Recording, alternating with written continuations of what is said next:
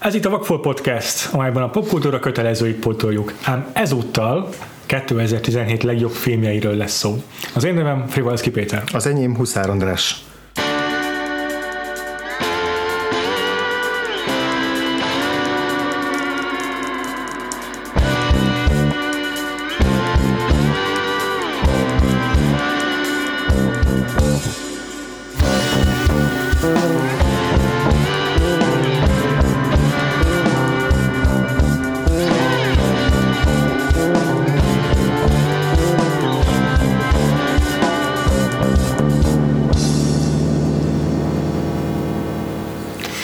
Ahogyan azt az előbb említettem, az idei utolsó adásunkban évösszegző toplistát fogunk állítani mind a ketten, fejenként tíz-tíz filmmel.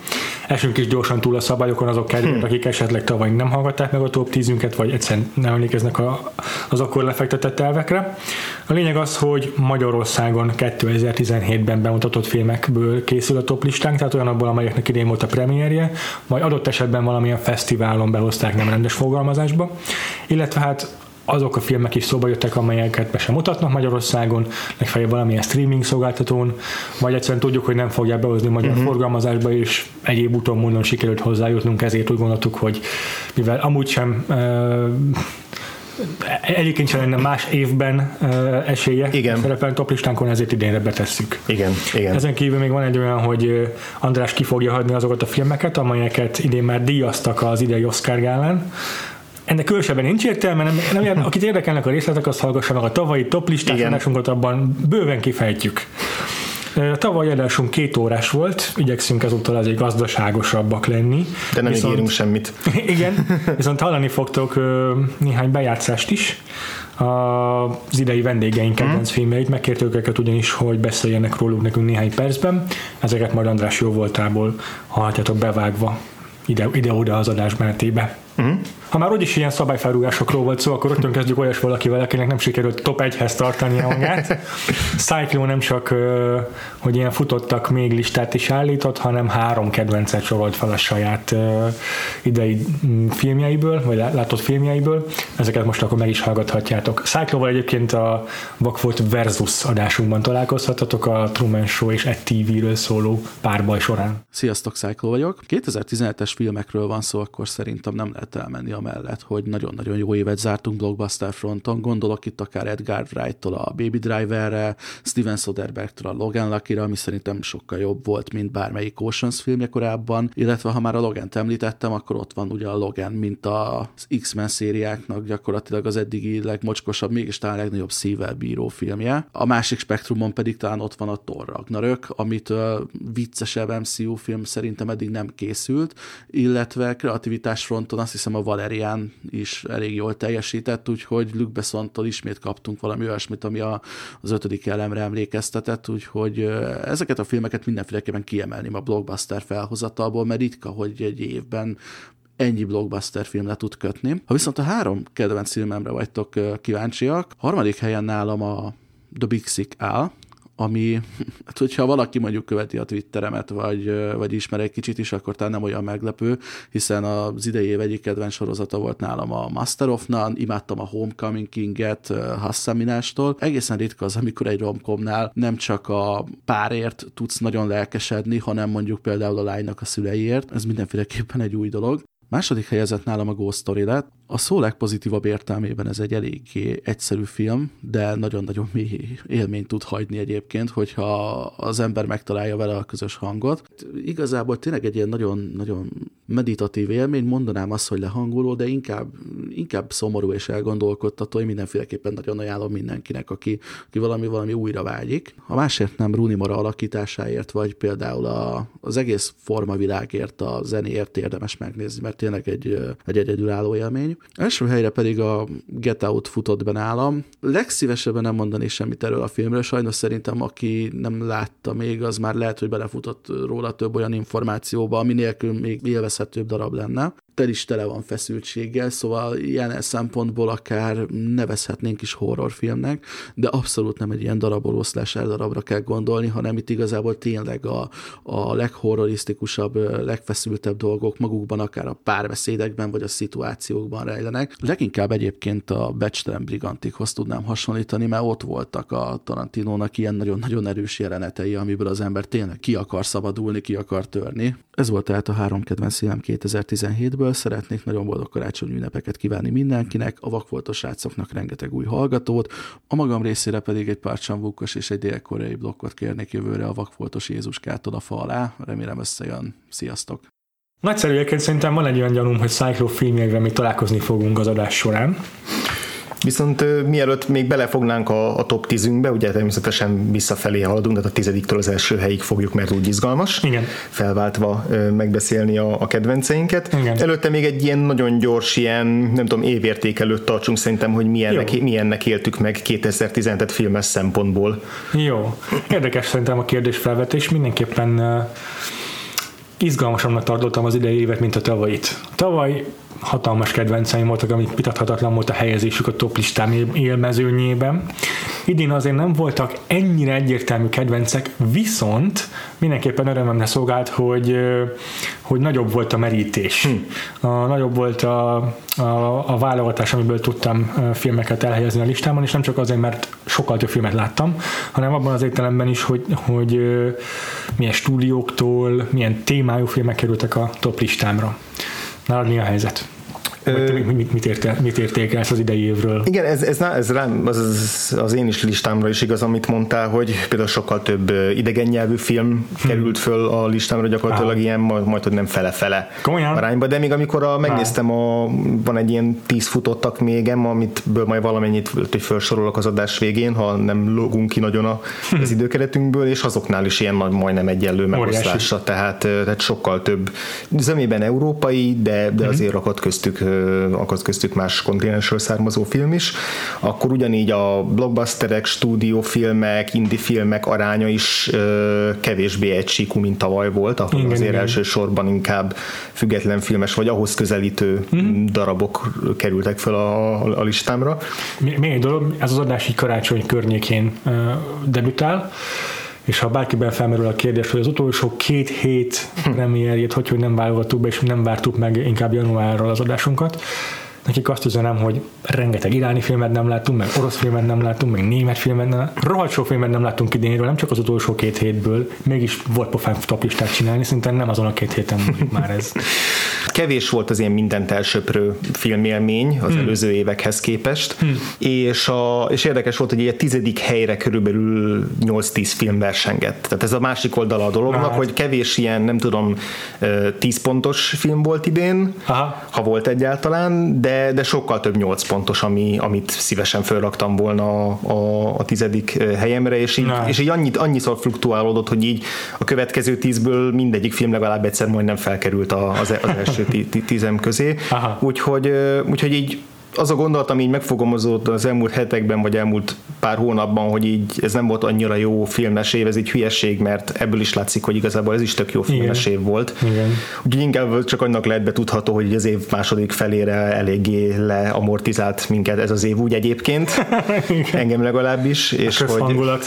Hogy, ez, ez a kérdés, hogy a második fél évben rengeteg olyan film jött, amiről azt gondoltam, hogy ez így nálam a zsákban van, hogy imádni ja, fogom, ja, ja, ja. És, és mindegyik csalódás volt valami milyen mértékben, és hát ugye ez kérdés, hogy ez mennyire a filmeknek a hibája és mennyire az én hibám, ez persze, azt sosem fog kiderülni, vagy esetleg évek múlva lehet, hogy átértékelem majd egyiket, hm. másikat, és mielőtt még nekivágnánk a, a tízes listámnak, még megkérdezném, hogy ahogy így, így végignézted a, a tíz helyzetedet, felfedeztél bennük valamilyen közös vezérfonalat, vagy közös jellemzőt bármilyen szempontból, ami, ami így magyarázatot adhat arra, hogy miért pont ez a tíz film tetszett ennyire idén? Hát tulajdonképpen fel, de nem is egy, hanem inkább két vezérfonalat, ami úgy mondanám, hogy így fel, felosztja ketté a top listámat. Az egyik felében a listámnak, ezt elrom, hogy inkább az első felében, tehát az elsőbb helyzetekben fedezhető fel az, hogy ilyen low-key, kicsit ilyen visszafogottabb, árnyaltabb, személyesebb témájú filmek, Aha. amelyeknek nehezebb a mélyre ásni. A második fel pedig furcsa módon valahogy rájátszott valószínűleg az én személyes ilyen ö, ö, mm, ízlésemre, mert ott meg egy csomó high concept film került be, ami valószínűleg egyébként kiszor, amik valószínűleg kiszorították azokat az egyéb ilyen visszafogottabb, kevésbé uh, hangos darabokat, amik szintén nagyon jók voltak, csak valamiért, uh-huh. vagy az év második felérestek, vagy valamiért annyira mégse találtak be nálam, uh-huh. amúgy pedig nagyon szerettem őket. Uh-huh.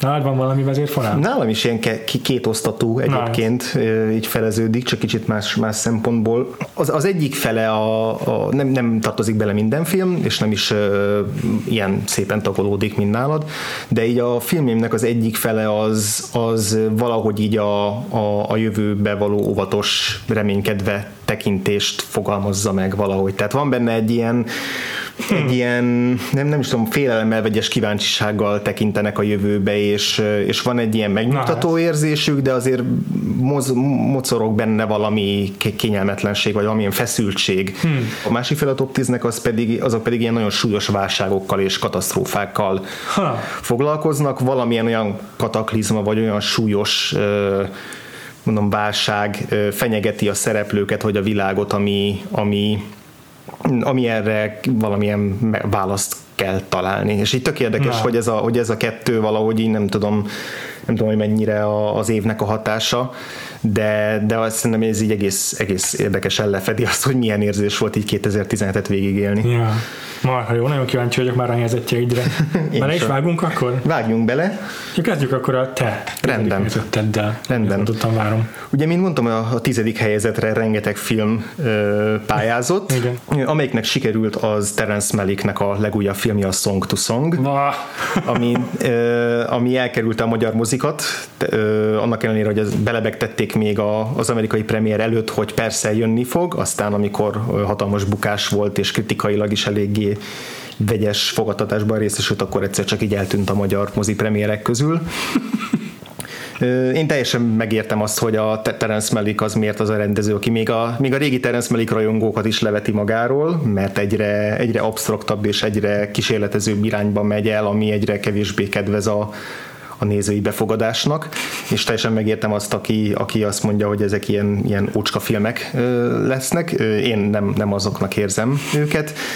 Én még mindig rengeteget találok mindegyik filmjében, és ebben különösen ez a film ugye Rooney Mara karakteréről szól elsősorban, egy fiatal zenészlányról, aki az austini zenei szénában így hát próbálja a, a kiteljesedésnek különböző formáit keresni.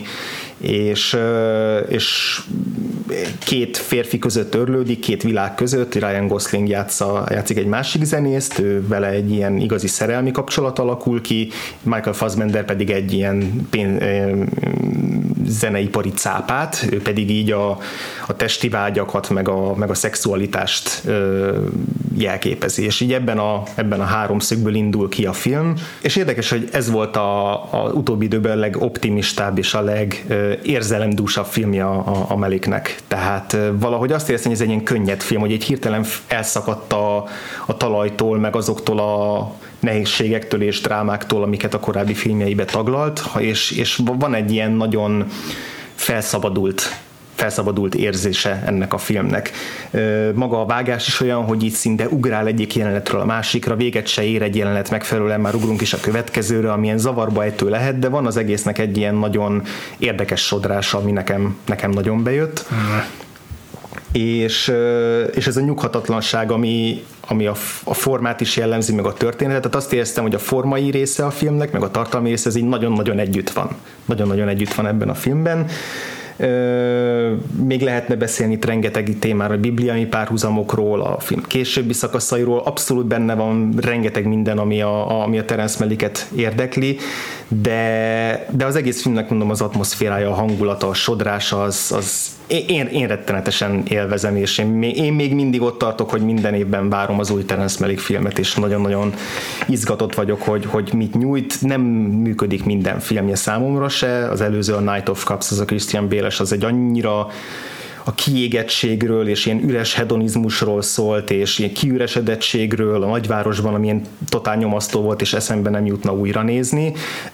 Ez, ez valahogy olyan fiatalos volt egy, nem tudom, hetven plusz éves rendezőtől, hogy, hogy nagyon-nagyon kellemes meglepetés volt még úgy is, hogy abszolút nyitottan ültem le elé. Aha. Mivel nem láttam a, a Song to Songot pont a negatív fogadtatása miatt, ezért hm. nem nyilatkozom. Csak a fejeket vágtad. Örülök, hogy van, akinek tetszik a Song to Song. Igen, ezt könnyedől készíteni, hogy az adás során még párszor el fog hangozni ez a mondat valamelyikünk szájából. Na de halljuk, hogy akkor nálad a tizedik helyet mely, milyen film érdemelte ki. Tizedik helyen Jordan Peele filmje a Get Out helyezkedik el. Majdnem ha. nem került fel a top listámra, sőt nem lepődtem volna meg, hogyha nem is került fel oh. a top listámra, mert hogy így is csak a tizedik helyet csípte meg. Val- val- valamiért azt hittem, hogy nálad előbb fog végezni. Nagyon uh, szerettem azt a filmet, uh-huh. kifejezetten nagy kedvenc volt idénről. Uh, az egyik legemlékezetesebb filmélménye moziból.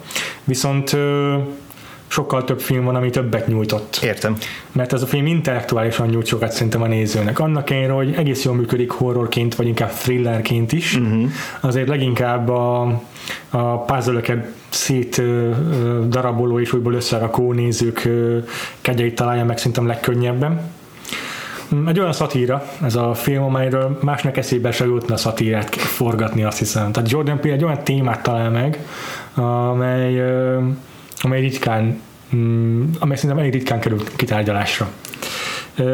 És ezt egy olyan okos forgatókönyvvel, meg egy olyan ökonomikusan felépített, ilyen egy nagy ötletet szépen alaposan körbe bástyázó, kidolgozó koncepcióval, amit mérnöki precizással algolva a végső, végső felismerésig így, így apránként minden egyes részletével le tud nyűgözni, uh-huh.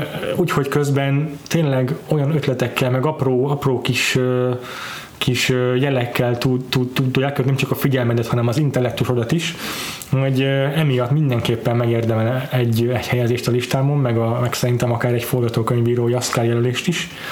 Ezen kívül pedig Daniel Kaluuját muszáj kiemelni, mint a főszereplő, főszereplőt, mert az ő alakítása is az év egyik legjobbja, de abban a filmben min, szinte mindenki, mindenki szenzációsat alakít.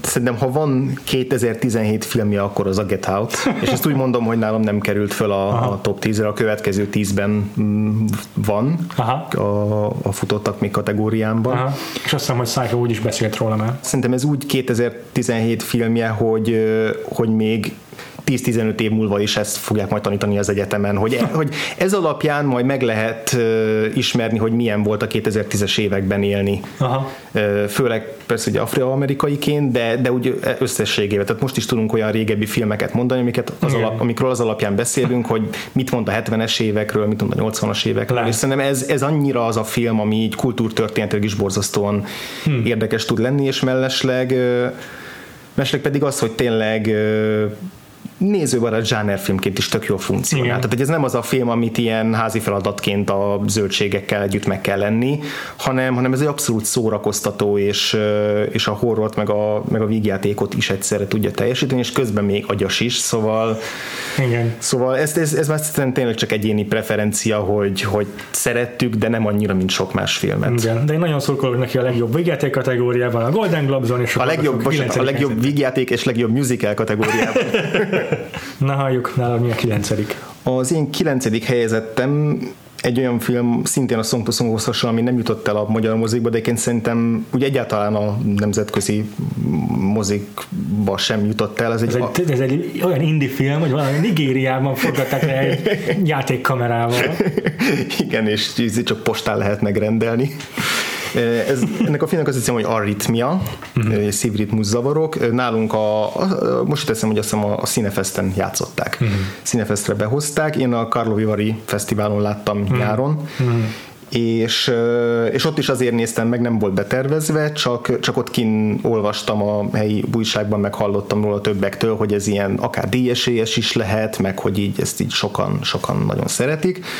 És akkor csak ezért, ezért néztem meg, de tényleg nem, nem is hallottam róla, és, és abszolút, abszolút egy, egy nagyon erős érzelmi hatást gyakorló filmről van szó. Ez egy orosz mentősről játszódik napjainkban, orosz mentősről szól, egy Oleg nevű mentősről, uh-huh.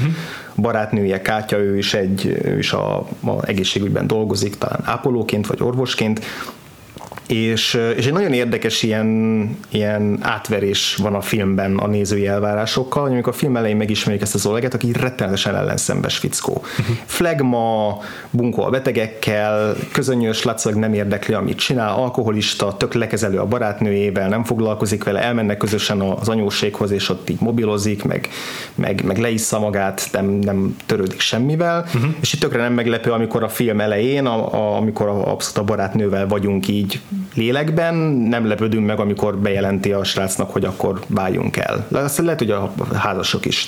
Azt hiszem házasok is. Hogy váljunk el. Tényleg az, hogy ott van egy ilyen ultimátum. És, és ezzel párhuzamosan pedig a munkája is kezdi teljesen felőrülni, kap, kap egy új igazgatót, aki így abszolút egy ilyen nagyon bürokratikus ilyen aktatologató, aki ilyen tök értelmetlen intézkedéseket vezet be, ami lehetetlenné teszi azt, hogy betegekkel foglalkozzunk. És így a két órás játékidő alatt így fokozatosan így átpozícionál minket, nem is a karakterét, hanem minket arra, hogy meglássuk, hogy miért egy nagyon ö, empatizálható figura ez az Oleg. Nem változtatja meg úgy őket, hogy, hogy a, a végén a Kátyát utálnánk. Aha. A Kátyának ugyanúgy megértjük az indokait, hogy miért van elege ebből a fickóból, de egyszerűen olyan mélyre bevisz minket ennek az embernek a Aha. lelkébe, a fejébe, és úgy megmutatja apránként, hogy igazából azért közönös, mert ezzel védekezik, mert úgymond túlságosan is törődik a betegeivel, amely egy klisé, de ebbe a filmben nagyon szépen van megoldva. Akkor az, hogy ez a közeg, ami a magyar egészségügybe is játszódhatna ez a film, ez ilyen teljesen embertelen és emberidegen közeg, amiben dolgozniuk kell a lehetetlenséggel határos körülmények között. Nagyon könnyű lesz egy idő után vele empatizálni, és a film végére, amire, amikorra ez egy ilyen ugye ilyen lavinaként összeomlik a magánélete meg a szakmai élete is, és a film végén, amikor megpróbálja megmenteni valamelyiket, akkor ez egy annyira erős érzelmi töltetet ad, annyira, annyira szurkolunk azért, hogy rendben legyen az az ember, hogy ez nekem hihetetlen volt a film elejéhez képest, amikor azon gondolkozom, hogy mi a francért nézzem ezt, a, ezt az idegesítő mm. csávót. Úgyhogy ezért nagyon nagy élmény volt Boris Klebnikovnak a filmje, és mindenképpen meg kell említeni a két főszereplőt, főleg a férfi főhőst, Alexander Jacenkót, aki meg is kapta ott a Karlovy-Varyban a a legjobb színészi alakítás díját. Tényleg elképesztően jó. Ez egy nagyon-nagyon erős karakterdráma, ami nagyon azon múlik, hogy a, hogy a főhős milyen legyen. Úgyhogy sajnálom, hogy ezt nem hozták be. Még, még jövő februárban is jön olyan film, amit én Karlovy-Varyban láttam, de ez, ez, valamiért, ez valamiért nem vállalta be senki, pedig szerintem annyira közeli téma hozzánk yeah. is, és annyira le- realisztikus minden szempontból, hogy, hogy sajnálom, hogy ezt nem láthatták, nem láthatják többen. Már jó. Az én kilencedik helyezettem egy olyan darab, aminek ö, ugye az előbb felsorolt két ilyen vezérfonalat a top tízemnek egyáltalán nem felel meg. Hm, tehát na. Ez pont egy ilyen outlier, Aha. és nem fog meglepődni, hogy mindenki hülyének néz miatt, mert kb. Senkinek nem fog szerintem felkerülni a top huszonötjébe se. Na. Ne, te biztos ki fogsz röhögni. Ez a Wind River. Ah, ah, jaj, jaj. Na jó, igen. De egyébként sejtettem, mert emlékszem arra, hogy lelkesen, lelkesen, lelkesen uh, nyilatkoztál erről a filmről. Na mesélj, miért szeretted a Wind River-t? A Wind River igaz, hogy Taylor Sheridannek az eddigi három forgatókönyvéből mindenképpen a legegyértelműbb, meg legdirektebb mm. szkriptje. Uh, és még a színészek is a, az, még a Hell or High Waterhöz képest is sokkal uh, szintén direktebben, meg egyértelműbben fejezik ki magukat, meg játszanak, és végtelenül ilyen nagyon egyértelmű az egész film, uh-huh. minden értelemben. Uh-huh. Ettől függetlenül, nem tudom, valahogy engem ez, ez a fajta történetmesélés is el tud csábítani, uh-huh. hogyha, hogyha jól oldják meg, hogyha nem uh, mesterkélt. És uh, nekem nagyon működött ennek a, ennek a filmnek ez a nyílt érzelmű ilyen szélessége, még akkor is, hogyha egyébként nem egy, nem egy széles érzelmű darab. Uh-huh. Le, le tudott hengerelni Jeremy Rennernek is az alakítása, nem lepődnék meg, hogyha az év Gary Oldmanjai meg Daniel Day-Lewis-ai mellett egy ilyen báratlan Oscar jelölés még ő is behúzna. Mm. Sheridannek meg a forgatókönyvírása már menet közben lenyűgözött, hogy milyen feszes, meg milyen uh, ügyesen uh, építi fel az összes jelenetét valamilyen aprócska konfliktusra. Nem kell, hogy egy ilyen iszonyatos, hajmeresztő uh, feszültségfokozás képzeljetek el, csak egyszer minden jelenben van egy kis, ö, feszül, ö, kis konfliktus, mint mozgatórugó. És aztán ez apránként pont annyira elég, hogy felépítsen egy olyan ö, érzelmi ö, állapotot, ami a végső ilyen megnyugtató jeleneteket már teljesen katartikussá tudja tenni, úgyhogy ez a film nekem nagyon betalált. Hmm. Hát akkor itt, itt veszem elő először az adás folyamán azt a mondatot, hogy örülök, hogy neked tetszett ez a film. én, én kifejezetten nem szerettem. Ah. Nekem ez egy év egyik nagy csalódása, főleg mert Taylor Sheridannek az eddigi munkásságát, hogy a Sicariót meg a Hello High Water-t kifejezetten szerettem. A tavalyi top listánkra mindkettőnek felkerült a Hello High Water emlékeim szerint. A, a, neked a tízben, nekem meg utána. Ja, Tehát, ö, nekem így, így filmről filmre egyre kevésbé tetszik, amit a Taylor Sheridan csinál. ö, én azt éreztem, hogy ez egy kifejezetten buta forgató könyv, és, és, és azok a témák, amiket feldolgoz, tehát amit tetszett az eddigi filmjeiben, hogy a kliséket, az ilyen macsó kliséket hogyan forgatja ki, és hogyan hogyan játszik el velük, itt ebből semmit nem éreztem. Ez egy nem. full macsó film, még úgy is, hogy a főszereplő egyszer elsírja magát, de még ez is ez a, az érzelmes, kérges szívű izé, nyomkereső. So, sokszor szeretem az ilyen westerneket, ez, ez, ez, ez engem kifejezetten idegesített, és a, a film vége pedig a befejezés, az, az kifejezetten feldühített. amiben, amiben, amiben jó, az, az, az nem pont a rendezés, tehát amiben ugye Taylor Sheridan most debütált, az, az, az viszont kifejezetten ígéretes. Tehát ahogy megrendezi a jeleneteit, ahogy, a, ahogy például van egy, van egy nem is mexikói, nem, nem is tudom minek nevezem azt a, azt a lövöldözést, ahol kb. tizenöten fognak egymásra fegyvert, ez egy borzasztóan jó feszült jelenet, ja, és ja, ja. Így, így minden lövésnek ilyen gyomorba rugó ereje van, az egy nagyon piszok jól van, van megrendezve az jelenet, csak azt sajnálom, hogy egy, egy, egy, egy ilyen, ilyen béna filmbe került nem volt bele. Béna film. de, de mondom, az, ett, ettől függetlenül abszolút, abszolút aláírom, hogy neked tetszett, és, és örülök neki. Én, én sajnos nem tudtam lelkesedni egyáltalán érte. Azért azt még említsük, hogy egy kisebb szerepben felbukkan John Bernthal is, aki valószínűleg az év, nem tudom, nagy színésze, mert hogy minden második hollywoodi produkcióban felbukkan kisebb vagy nagyobb alakítás. Meg, meg az év színstílere, tehát jelenet tolvaja, mert hogy amelyik filmben benne van, ott ő lesz a kedvencem. Tehát ez ja, ja. ahhoz képest, ja. hogy a Walking Deadben mennyire idegesített, amit csinált. Most már tíz éve lassan, tehát azért az... ahhoz képest az utóbbi időben az ő neve garancia arra, hogy ha ő felbukkan egy filmbe, akkor, a, akkor azt, azt, azt legalább az ő jeleneteit szeretni fogom. És ő pont ezt a jó, jó értelembe vett maszkulin western akció férfi hős testesíti meg, aki, aki tehát ő, ő, ő nagyon jól csinálja. Jeremy Renner is jó volt ebből a filmben, félreértés nemesség, de, de a, amint felbukott a John Bert, azt mondtam, hogy vele akarok látni egy filmet. És ráadásul ez a film még, még egy másfajta szerepet is osztott rá, mint általában, mert igen, ő, ő rendszerint a nehéz fiúkat szokta játszani. Igen.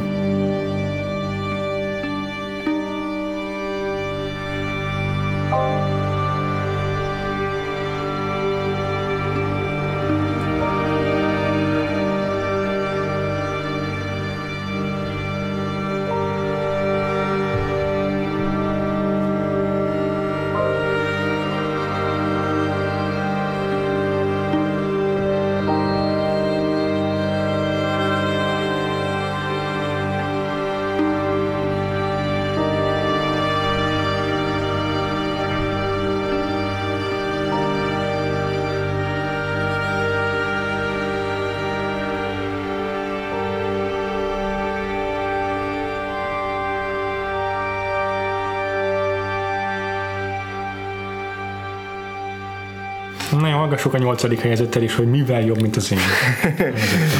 Megmondom, mivel jobb, egy szuper röfivel jobb a te kilencedik helyezettetnél, és azt hiszem, hogy ez egy ennél meggyőzőbb érvet nem lehet, nem lehet felhozni. Az én nyolcadik helyezetem az az Okja.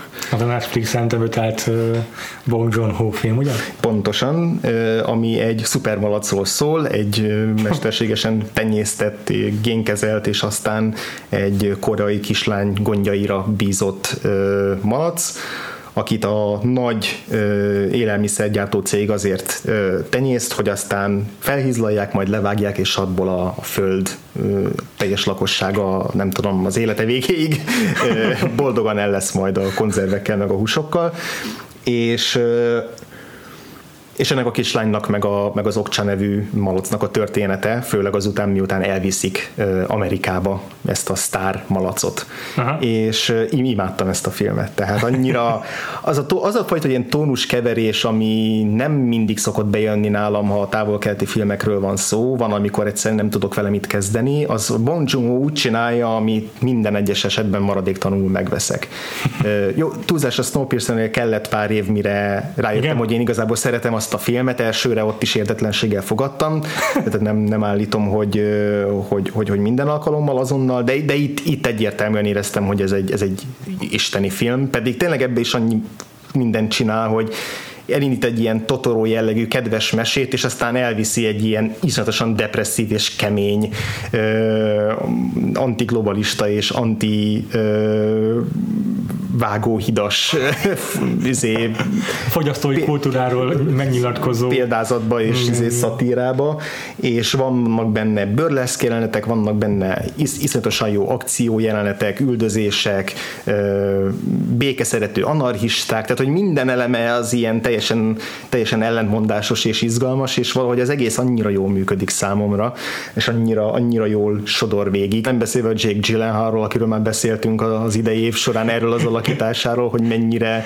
elképesztő, tehát hogy nincs olyan stúdió, meg olyan rendező, aki, aki, aki ilyet nincs olyan stúdió, aki ilyet bevállalna, yeah. és nincs olyan yeah. másik olyan rendező, aki ugyanezt a filmet ugyanígy meg tudta volna csinálni. Annyira, annyira, annyira egyedi mű, úgyhogy nem csodálom, hogy egy csomó nemzetközi sztár így lelkesen, lelkesen euh, megy szerepelni az ő filmjében, mert hogy ja. ilyen euh, viccesen túljátszani dolgokat. Tilda Swinton-nál szabad említés nélkül hagyni, akkor is, hogyha Tilda Swinton-tól máláson elvárjuk az ilyen szerepeken. Igen, de azért még mindig más ez, mint, mint amit, mint amit a, akár európai, akár amerikai filmekben láthatunk tőle, mert itt tényleg ezek olyan, olyan elnagyolt figurák, igen, amiktől félnek, a, félnek az amerikai stúdiók, hogy mit fog ah. szólni ehhez a közönség. Igen. Úgyhogy a, úgy, a Netflixnek ezért mindenképp jár egy pacsi, hogy, hogy bevállalják.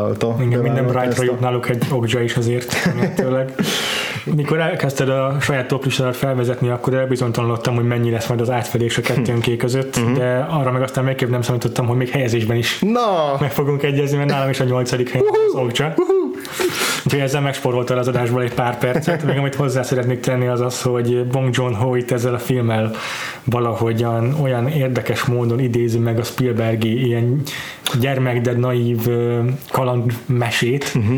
amelybe vele kever egy ilyen bizarr és jó értelemben vett Tim Burton-i elvontságot, uh-huh. ami egyrészt marha jól keveredik, másrészt annyira eredetivé teszi mégis, hogy ezzel így egyszerre is kalázza le valahol Spielberget és Burton-t is, főleg Burton az elmúlt tizenöt évből. Igen. És, és imádtam azt a, azt a teljesen ö, eredeti és általán még soha nem látott kinetikus rendezést, amit ebben a filmben művelt a Bong Joon-ho. Igen, hát egy akciójelenetekben leiskolázta a John Wicket, ja, meg az összes ja, blockbustert, meg még a, még a Baby Drivert is, igen, tehát annyira, annyira újszerűen nyúl, nyúl a kamerához, meg, a, meg az effektekhez, tehát a vizuális effektekbe is, ja. ugye itt erről nem lehet úgy ajnározni, vagy ezt a filmet nem lehet úgy ajnározni, hogy praktikus effekteket használ, és, és visszanyúl a, a múltba, nem, ez abszolút igen. C G I lényeket teremt, viszont egy pillanatig nem jut eszedbe a film közben, ja. mert hogy annyira, annyira plastikusan működnek. Ja. A, a, a valós szereplőkkel együtt. Igen, igen, tényleg tökéletesen. És nem, nem óckodik az olyan jelenetektől, amikor összebújik a kisgyerek azéval a, a disznóval. Tehát azért van közöttük rendes fizikai kapcsolat, és, és mégis tökéletes igen. az összhatás. Igen, igen. Na jó, szerintem ugorjunk is a hetedikre, mert akkor ezzel tényleg rövidre tudjuk zárni az Okját. Jó van.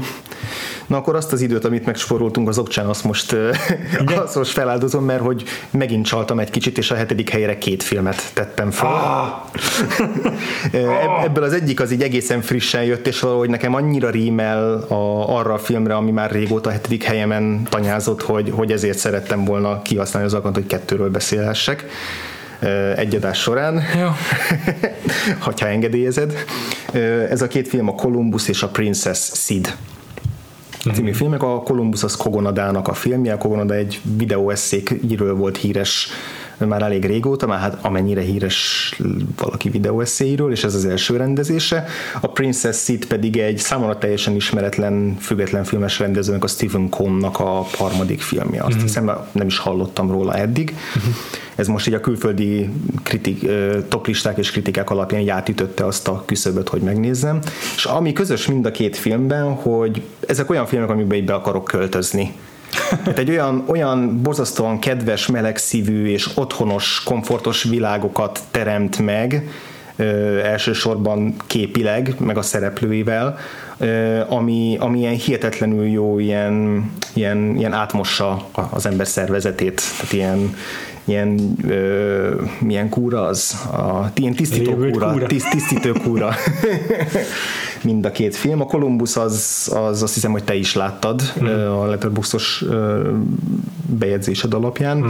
Ez egy koreai férfinak és egy amerikai, hát ilyen késő teenager lánynak a, a kapcsolatáról szól. Nem is igazán szerelmi történet, inkább egy ilyen szoros barátság, Uh, ahol a, mind a ketten megrekedtek, egy bizonyos döntéshelyzet előtt állnak, vagy egy bizonyos konfliktus előtt, és, és ezen segítik át úgymond egymást. És ami nagyon tetszett, egyrészt ugye formailag gyönyörű a film, az építészetről is szól, és annyira mesterien van minden kompozíció kitalálva, annyira harmonikus minden beállítása, és közben beletesz ezt a két szereplőt, akik pedig épp ilyen diszharmóniában élnek. És ez, a, ez, a, ez az ellentét, ez nekem nagyon-nagyon érdekessé tette a filmet, és ettől nem lett unalmas, meg lapos, meg meg, meg vérszegény, és a főszereplő a Haley Lou Richardson elsősorban, a fiatal lány, akit a Splitben is láttam már mm. az év elején, ott is jó volt, itt, itt szerintem félelmetesen erős, és, és egy ilyen, tényleg így felszikrázik tőle a, a film, amikor megjelenik, annyira, annyira természetes és magával ragadó az alakítása.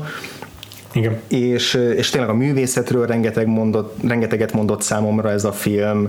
Nagyon átélhetőek voltak ezek a nagyon kis-kis konfliktusok, tehát igazából arról szól, hogy el tudsz-e szakadni az anyukától, meg, meg, meg tudsz-e békélni az apáddal, aki nem úgy szeretett, ahogy szeretted volna, de, de valahogy annyira átélhetően is humorral és kedvességgel tudták ezt, ezt átadni, hogy ez nagyon ezt ez, ez, már amikor láttam először, akkor tudtam, hogy ez toplistás lesz.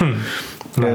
A A Princess Sid pedig hasonlóan esztétikus élmény, és hasonlóan egy érdekes kapcsolatról szól. Elvileg ez egy ilyen coming of age felnővés történet, egy, egy lányról, aki beleszeret egy másik lányba, de, de nem is ez a, a központi kapcsolata a filmnek, hanem a, a főhősnek, ennek a Sidnek a, a nagynényével való kapcsolata. Nagynénye, akit egy Rebecca Spence nevű nő játszik, akiről azt gondolom, hogy hol volt eddig ez a nő. Hihetetlen, olyan, mint a Carrie Coonnak meg az Amy Brandemannek a keveréke a Leftoversből, ilyen borzasztóan izgalmas nő, és hogy ez a tínédzser lány, aki egy teljesen normális és kedves és átlagos tínédzser lány, nem hisztis kamasz, nem idegesítő, nem túlságosan ilyen okos és szellemes, hanem egy egy átlagos kamaszlány. Aha. A, a nagynénye pedig, akivel évtizedek, egy, tíz éve nem találkozott, ő pedig, ő pedig Chicagóban egy ilyen szép író. És az irodalmi közegben él, és egyedül él, és a mások könyveit szerkeszti, és ilyen nagyon intellektuális szellemi életet él. És akkor bekerül ez a lány, akinek az az első mondata, hogy én nem olvasok, nem szoktam olvasni, amikor találkoznak. És nagyon érdekes a kettőjük kapcsolata, van benne néha féltékenység, néha irigység, néha néha az idősebb nő, ahogy tekint a fiatalabb lányra, de közben, közben nagyon jó barátok is lesznek, tehát mindig van egy kis feszültség köztük, akkor az, hogy milyen úton indítják el egymást, ez megint nagyon klisés, indi filmesen hangzik, de valahogy annyira szép természetesen van kitalálva, és az az ilyen napfényes, álmos, nyári, kellemes hangulat, amit megüt ez a film, az azt adta, amit a Call Me By Your Name nem adott meg igazán számomra, hmm. Amit, amit, amit sokaknak az a film adott meg, ez az ábrándos ilyen méla, de kellemes testpetség és, és, és béke. Mm. Az, amikor ezt a filmet láttam, akkor azt hiszem, igen, e, e, erre vártam volna a, a Call Me By Your Name-től, úgyhogy, úgyhogy egy nagyon kedves, nagyon nyílt szívű, nagyon, nagyon, nagyon szerethető film, nekem mind a kettő, és ezért akartam belezsúfolni mind a kettőt a, a, az, az adásba, bármennyire is tudta, hogy ezzel kivívom az életre szóló gyűlöletedet és neheztelésedet. Az adásban, az adásunkban, amelyben egy top listát hallhattok, és egy random filmekből álló másik listát. De a Columbus, azt hiszem, hogy te is láttad, és neked egy picit kevésbé tetszett, ha jól értem, ha jól vettem ki a, a szavaidból a letterboxos. Igen, mondhatjuk így is, nekem nem talál be az a hmm. film annyira. Mm. Egyetértek mindazon, amit mondtál, nem vonom kétségbe, tehát nem tekintem a filmet sem unalmasnak, sem érdektelennek, mm. de mm, nem, nem nyűgözött le. Mm. Igen, nem Jágos. nyűgözött le. Persze, persze. Jó van, akkor viszont mi az, ami lenyűgözött a hetedik helyeden? A hetedik helyezettem az, ami bebetonozza az én listámat, mint a, az, una, az unalmas toplista, mert hogy egy kicsit kiszámíthatóbb lesz, mint a tiéd, cserébe viszont nem indiferens, és olyan filmek lesznek rajta, hogy az emberek ismernek. Tehát nem meg akarsz ismertetni emberekkel szuper jó filmeket, hanem csak a közízlésnek felelsz hát meg, világos. A, a képmutatás kedvéért nem fog toplistát alkotni. Na halljuk, mi ez a konvencionális unalmas darab? Azért konvencionális és unalmas darab, mert ez az első olyan film, amely szerintem mindegyikünk toplistáján a nagy stúdiófilmnek számítható. Aha. Most ha itt az á huszonnégy mondjuk nem gondolom a stúdiónak, hát nem, az persze. Warner az csak kritikailag elismert stúdió, az más kérdés, igen. Igen, igen. Szóval ez, ez a Logan. Uh-huh. A legutóbbi X-Men film. És azért került a listámra, mert kicsit egy darabig eltartott, mire, mire úgy internalizáltam ezt a filmet, de menet közben is, már nézés közben is éreztem, hogy egész más hatást vált ki belőlem ez, mint bármilyen más szuperhős film, vagy blockbuster film, uh-huh. vagy stúdiófilm, vagy akárhogyan próbálom bekategorizálni. És hogy egészen friss és már-már ilyen, ilyen transformatív élmény volt számomra ez a film. Egyrészt azért, mert ilyen szintű alakítást még soha nem láttam szuperhős filmben. Vannak szuperhős film szereplők, akik nagyon imádok, uh-huh. de itt Patrick Stewart és, és Hugh Jackman is szerintem vala egészen új szintre emelte az alakítást. Patrick Stewart annyira meghatóan törékeny ebben a filmben, hogy többször elbőgtem magam, amikor csak uh-huh. egyszerűen megláttam őt. Uh-huh. Ugye ő egy nagyon jó energiában lévő idős színész, aki tényleg, akire fel lehet nézni, mennyire jól tartja magát, aki így több, többünknek is példaképünk, és persze. ebben a filmben a szerepkedvére is fogyott. Maszkmester is jár, rájátszott arra, hogy, hogy idősebbnek tűnjön. És tényleg hát ö, ö, félelmetes volt őt nézni. Ezen kívül a filmnek a, a nagyobb ecsetvonásokkal felskicelt háttere, ez a világépítése is remekül aláfesti azt a mondani valót, amire a film, amiről a film szól, és egy újabb ilyen kétezer-tizenhét filmeként is említhetnénk a Logant abból kifolyólag, hogy itt migrációról van szó, meg az amerikai kirekesztésnek a, a, az ilyen felfokozott állapotáról, hm. és és minden mellett pedig egy ilyen tökéletes a, a családot, mint ilyen kedvenc, vagy közkedvelt blockbuster témát egészen máshogy megragadó és egészen érdekesen ábrázoló uh, film lett a, a Logan, amely westernként is remekül funkcionál, um, akciófilmként is lenyűgözött, és, uh, és máig előszeretettel gondolok rá vissza. És az év ilyen szuperhős film a számomra. Hmm, tehát akkor másik szuperhős film már nem fogja megelőzni nem. a listádon. Nem, nem. Anélkül spoilereznék, lehet, hogy nem utoljára beszélünk erről a filmről a, a mai adás során.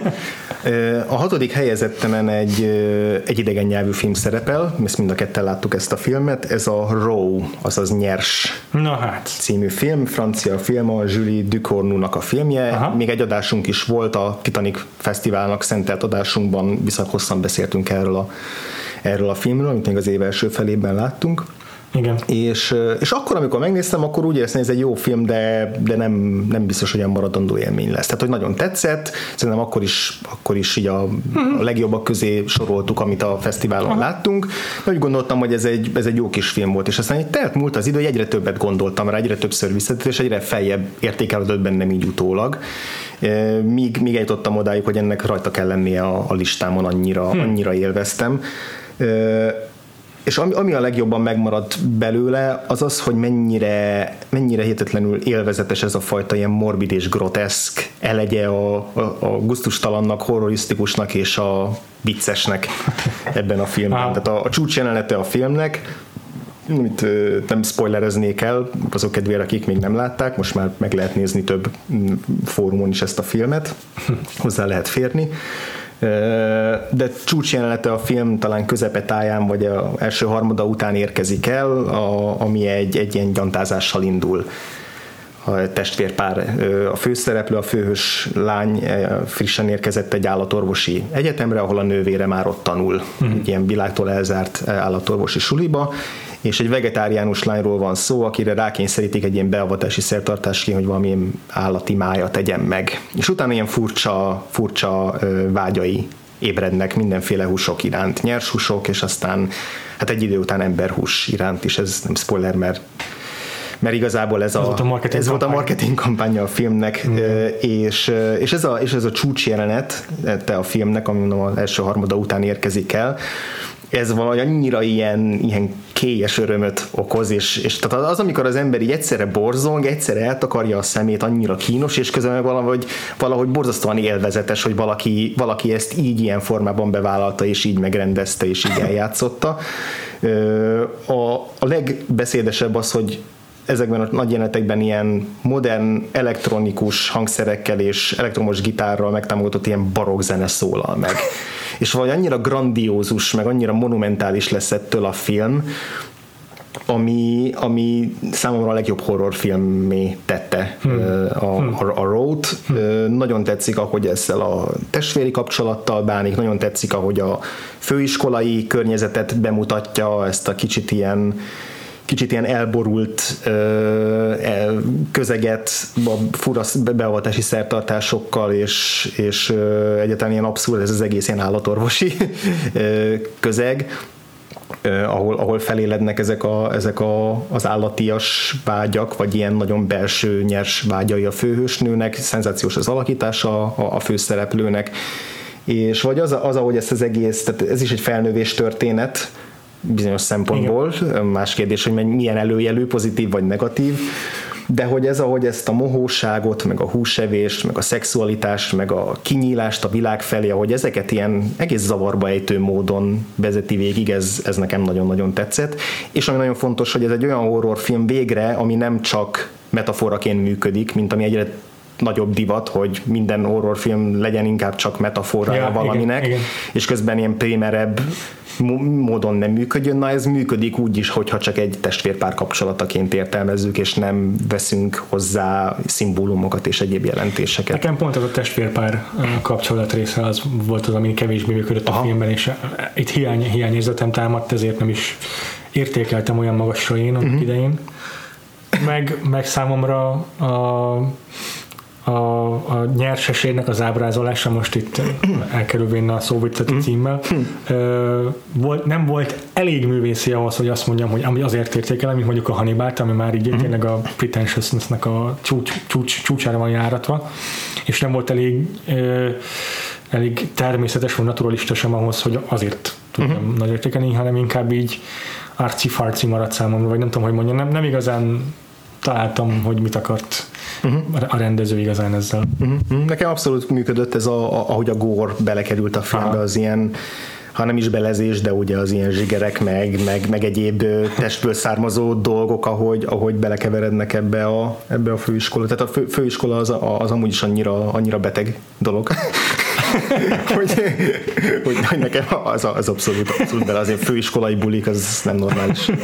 Nekem az abban nagyon sok, sőt a legtöbb pozitív élményem kapcsolódik a főiskolához, és én, én, ezért, sem, nincs, ezért nincs ellenérzésem. Ez én nekem nagyon szépen fel, felhozta az összes szorongásomat, amit akkor tapasztaltam, úgyhogy... Nem, pont, pont, pont nem. Tehát hogy ezért is nem tudom, hogy értelmezni annyira az ilyen típusú filmeket, hogy hogy miért ilyen ellenséges környezetként van ábrázolva a főiskola vagy a kollégium. Bár mondjuk... Egyébként a filmnek a high konceptjével kapcsolatban ah. még annyit, hogy nem akarom elszpoilerezni nagyon a filmet, de van ennek is egy érdekesebb high konceptje, amire, amire végén derül fény, mm-hmm. és hogyha ennyire óvatosak voltak a szülők, akkor miért állatorvosnak tették be a gyerekeiket, ahol úgy muszáj találkozniuk olyan dolgokkal, amiket el kéne kerülniük. Igen, igen, van a filmnek egy utolsó ilyen slusszpoén snitja, ami szerintem egyáltalán nem működik. Aha.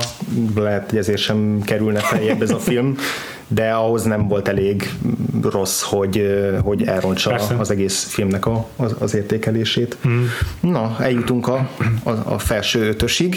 Igen, itt is ragaszkodom ahhoz, amit az elején felvezettem, hogy itt a, a, a hátsó mezőnyben leginkább high concept filmekkel találkozhatok nálam. Mm-hmm. És ezzel így a stúdiófilmeket is, annak is adok egy újabb löketet. Mm-hmm.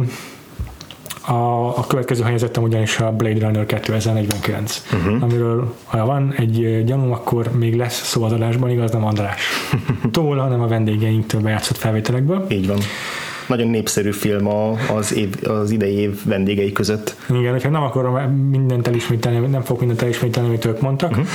Azt mindenképpen nekem is muszáj kiemelnem, hogy ez egy olyan film volt számomra, amely az első képkockától, az első pillanattól kezdve teljesen beszippantott, uh-huh. hipnotizált, mindezt a, a kép és hanghatások egy, együttesével ö, érte el, amiben a szerepet játszott a Hans Zimmernek a, a, a nagy zenekara, vagy a hangeffektusai, a szerepet játszottak a hangkeverés és a hangvágásnak az eszközei, valamint Roger Deakins már méltatott, vagy majd Fega által méltatott képi világa, és hát azért az is említése méltó, hogy Denis Villeneuve ezzel most másodjára került be egy top listánkba. Hm, igen. Egymás követő két évben, ami azért igen, igen meredek, főleg, hogy az Arrival se volt egy kis vállalkozás, és a Blade Runner kétezer-negyvenkilenc maga majdnem három órája van, hm. aztán végképp nem.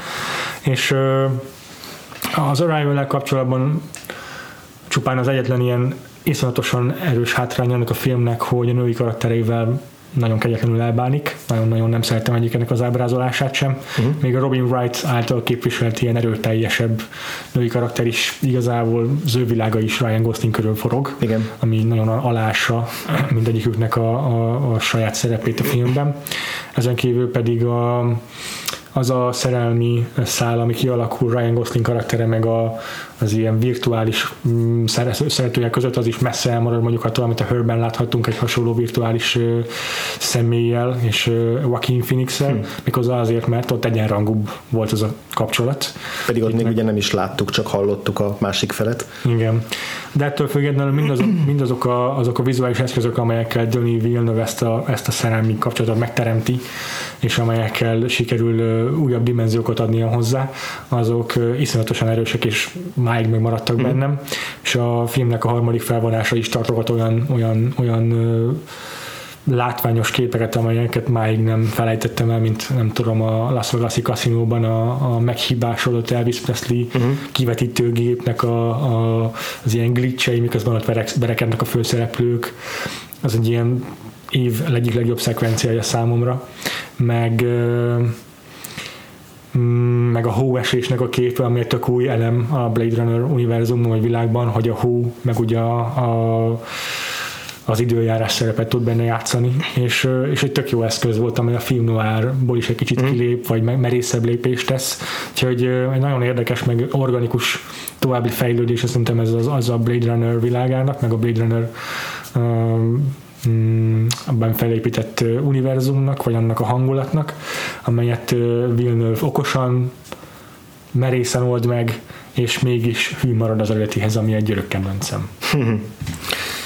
Hát akkor ahelyett, hogy elmondanám azt, amire senki nem kíváncsi, hogy miért untam ezt a filmet, inkább hallgassuk meg, hogy két vendégünknek, Földi igen. Gábor Fegának, illetve Juhász Viktornak, ugye a, a Nagy Menők adásunknak, illetve a Twin Peaks-es adásunknak a vendégei miért rajongtak hasonló, sőt még nagyobb hőfokkal ezért a filmért. Igen, minket önök a kedvence volt idén. Sziasztok, és üdvözlöm a Vakfolt Podcast hallgatóit, és mindenképpen azzal kell kezdenem, hogy nagyon örülök, hogy másodszor is, még ha csak így egy néhány másodperc erejéig, de vendégszerepelhetek a Vakfolt Podcast egy adásában, úgyhogy köszi még egyszer, úgy gondoltatok rám.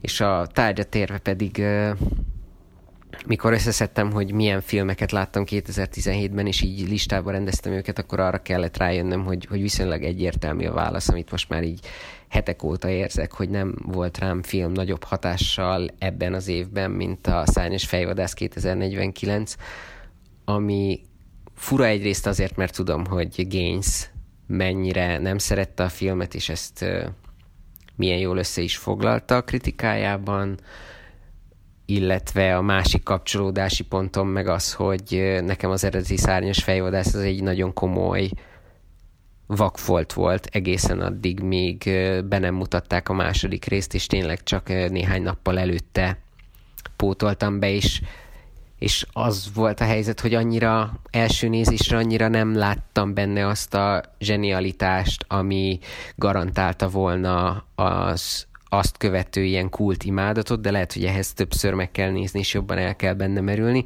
Minden esetre a második rész az rögtön a mozis megtekintés után egy, egy igazi élmény volt, és, és tényleg nagyon, nagyon nagy hatással volt rám, ahogy Roger Deakins fényképezte a filmet, ő nagyon régóta óriási kedvencem, Ryan Goslingnak szerintem tökéletes volt ez a szerep, nagyon tetszik, ahogy Denis Villeneuve a, ezzel az ilyen igazi, nagyjátékfilmes eszköztárral próbál meg ilyen metaforikus történeteket mesélni, aztán ez kinek mennyire, mennyire elég, az már egy másik kérdés, meg hogy mennyire világosak ezek, vagy mennyire lehet felhozni a filmnek ezt. Úgyhogy, úgyhogy így röviden ezt, ezt mondanám a szárnyas fejvadász védelmében. Nekem az tényleg egy, egy nagyon komplett dolog volt, és, és tényleg furcsa látni azt, hogy, hogy milyen sok embernek mennyire más kép van a fejében erről a filmről. Sziasztok, Juhász Viktor vagyok, és köszönöm szépen a Vakfolt Podcast felkérését. A kérdés az volt, mi volt számomra az idei év filmélménye, amire nagyon egyértelműen az a válaszom, hogy a Blade Runner kétezer-negyvenkilenc. Nagy Blade Runner rajongó vagyok, ezért egyszerre vártam ezt a filmet, és nagyon-nagyon féltem is tőle. Szerencsére nem kellett félnem tőle, mint az utólag kiderült. A Blade Runner kétezer-negyvenkilenc szerintem egy tökéletes folytatás, nem tud felérni az eredetihez, ezt nagyon gyorsan szerezném leszögezni, de hát ez egy lehetetlen feladat is lett volna. Viszont vizuálisan, hangulatban, atmoszférában tökéletesen hozza azt, amit szerintem egy Blade Runner folytatásnak hoznia kell, még úgy is, hogy nem vagyok abban teljesen biztos, hogy megállna a saját lábán, de ezt még nem tudom megítélni. A jövőbeli város esztétikája, kihaltsága, látványtervezése számomra mindenképpen gyönyörűen sikerült, a karakterek tetszettek, a történet nagyon szépen folytatja tovább az első rész, az eredeti rész elejtett, vagy hát elhagyott szálait, nagyon szépen gombolítja és varja el ezeket, és hát azt kell mondanom, hogy bár a zene nem tudott felérni Vangelis zseniéhez, azért voltak nagyon-nagyon jó pillanatai, és zenével, látvánnyal, hangulattal együtt azt kell mondanom, hogy a Blade Runner kétezer-negyvenkilenc még nagyon-nagyon sokáig eszembe fog jutni a közeljövőben is. Ez volt számomra az év filmje. Köszönöm szépen! Nagyszerű. Akkor azt hiszem, hogy mindkettőnk már csak az élboly marad hátra, és a toplistánk első öt helyezettje. Uh-huh. Mivel nyitod meg ezt a, a blokkot, András? Az ötödik helyezettem, ö, pontosabban úgy vezetem fel, hogy a következő öt az, az év folyamán valamikor mindegyikük szerepelt a listám élén. Tehát ezek a filmek mind olyanok, hogy annyira szerettem őket, hogy, hogy nagyon szívesen látnám őket, akár első helyezetként is. Az, hogy nem így alakult, az éppen most egy egy pillanatnyi a rangsor követelménye miatt van, muszáj rangsorba állítani, és ezért lett csak az ötödik a Dunkirk, Christopher Nolan háborús filmje, ami hm. talán az év mozi élménye, tehát amilyen klasszikus mozi élmény. Most ugye ez már ilyen mém, hogy, hogy azt, azt a, amit a Christopher Nolan mondott, hogy ezt, ezt IMAX-ben kell látni, meg a lehető legnagyobb vásznon, és akkor most már ugye ezt a ezt, ezt, ezt én is szeretem elvinni odáig, hogy ezt már a Holdra vetítve kell látni, meg máshogy, máshogy nem működhet, ami ugye rohadt idegesítő dolog. De inkább csak azt mondom, hogy én nagyon örülök neki, hogy én ezt a, a tényleg az itthoni létező legnagyobb vásznon láttam. Mm. Még akkor is, hogy szerintem ez egy olyan film, ami, ami simán működhet tévén nézve is. Mert, ja. mert van annyira erős maga a konstrukciója, a, az érzelmi hatása, a, a szakmai profizmusa, amit a Christopher Nolan belevitt. Most már ott tartok, hogy biztosan a top három Nolan film közé tartozik, de talán még az elsőnek is mondanám. Szerintem egy tényleg, csúcs, tényleg csúcs teljesítmény Nolantől. Annyira magabiztos minden, amit, amihez hozzányúl a vágástól, az időkezeléstől, az, ahogy az ő kedvenc ilyen időmegkavaró technikáit most egy háborús film szolgálatába állítja, ami elsőre ilyen teljesen dühít, idegesítő és nonsens ötletnek tűnik, hogy ez ilyen, ez ilyen hülyeség, miért csinál yeah, ilyet yeah, egy yeah. ember, miért nem tud leakadni a kis pet peeve-jéről, de, yeah. de annyira jól csinálja, és annyira szolgálja azt, hogy mi is át tudjuk élni ennek a helyzetnek a kilátástalanságát, hogy, hogy, hogy abszolút, főleg második nézésre még jobban működtek az ilyen, az ilyen különböző időtartamokra elnyújtott szakaszok, ugye a vízen, a levegőben és a szárazföldön játszódó részek. Hmm. És, és az, hogy, az, hogy kiválasztott, ez is annyira kétezer-tizenhetes dolog, hogy kiválasztott egy olyan egy olyan háborús eseményt, ami a... Ez nem kétezer-tizenhetes. Tudom, hogy nem, mert nem is akkor forgatták, de érted, hogy hogy értem. Tehát, hogy nem, annyira... ez nem kétezer-tizenhetes dolog, ezt csak belemagyarázod. Whatever, de hogy annyira jól illik erre ez az évhez, leszarom, hogy, hogy kiválasztott egy olyan témát, ami a vereségről szól. És ez nem illik ez az évhez. Dehogy nem. Nyilván voltak már filmek, amik nagy háborús vereségekről szóltak, de egy, egy blockbuster film, ami nagy közönségnek szól, ami egy nagyon szándékosan közönségbarát film, és azt dolgozzon fel egy ilyen témát, nem tudom, ez, ez, ez, ez nekem egy egészen radikális gondolat, és, és az, hogy ez a film nem a hősiességről szól, hanem a túlélésről, hogy ez a film nem az egyéni karakterekről szól, amit sokan felhánytorgatnak, hanem egy kollektívebb dologról, de ugyanakkor a színészek az arcukkal, a tekintetükkel, a némaságukkal, hallgatásukkal ugyanúgy megformálnak karaktereket, és nekem nem hiányzik az, hogy elmeséljék a háttérsztoriaikat, és pár beszédekben megismerjük a, a lelkük rejtett titkait. Mm. Nagyon tetszik ebben a filmben az, hogy nagyon sokáig meg se szólalnak a szereplők, és egyszerűen tényleg mindenki annyira fáradt, és annyira elege van mindenből, hogy, hogy, hogy már nincs arra energiája, hogy még beszéljen is. Tényleg egy, egy közönségfilmet, blockbustert, háborús filmet így érdemes most készíteni, úgyhogy, úgyhogy ezért, ezért lett nálam az ötödik, és nagyon kíváncsi vagyok, hogy nálad hanyadik helyre fért majd föl ez a film. Felfért, és mindenképpen vissza fogunk rá térni, viszont ennél magasabb pozícióban, ugyanis nálam az ötödik helyen olyan film van, ami nálad inherens módon elősen bukkanhat, hiszen oszkáros. Hm. Ezzel át is tértünk a mezőnek arra a szakaszára, amely ezzel a, ezzel a kicsit ilyen introspektívebb, meg uh-huh. visszafogottabb Aha. dalok egyike, ez pedig a Manchester by the Sea, hm. amelyről így az év második felében kicsit nehezebben esik beszélni. A Casey Affleck főszereplése miatt, aki ugye idén két alakítással is bekerült az ilyen indie filmkedvelőknek a, a látókörébe, a másik az a Ghost Story lenne. Mm. Ez a nagyobb alakításra ez, amit ugye Oscarra is utalmaztak. Kérdés, hogy ma már megkapná-e. Már az év elején is ugye hát több vitát kiváltott az, hogy, hogy miért nem néz a körmére jobban az akadémia, mert Casey Affleck is keveredett zaklatási botrányokba. Igen. És most mindenféle ilyen rögtönítélő bíróság nélkül, meg egyebek nélkül azért a az sem mentség, hogy ezek olyan ügyek, amelyeket bíróságon kívül megegyezéssel már az bármit jelentett. Igen. És ö, mm, ezekkel akkor is szembe kell nézni. Ezek befolyásolják a... És befolyásolják az ő igen, megítélését. Meg. Igen. Ö, ettől függetlenül nem, nem tudtam meghazudtolni magamat, Persze. hogy ez a film engem szinte tönkretett érzelmileg, tehát hmm. annyira a mély hatással volt rám. Uh-huh. És ö, kérem, mindenki nézze el nekem, hogy, hogy Casey Affleck ellenére a listámon van. Mm.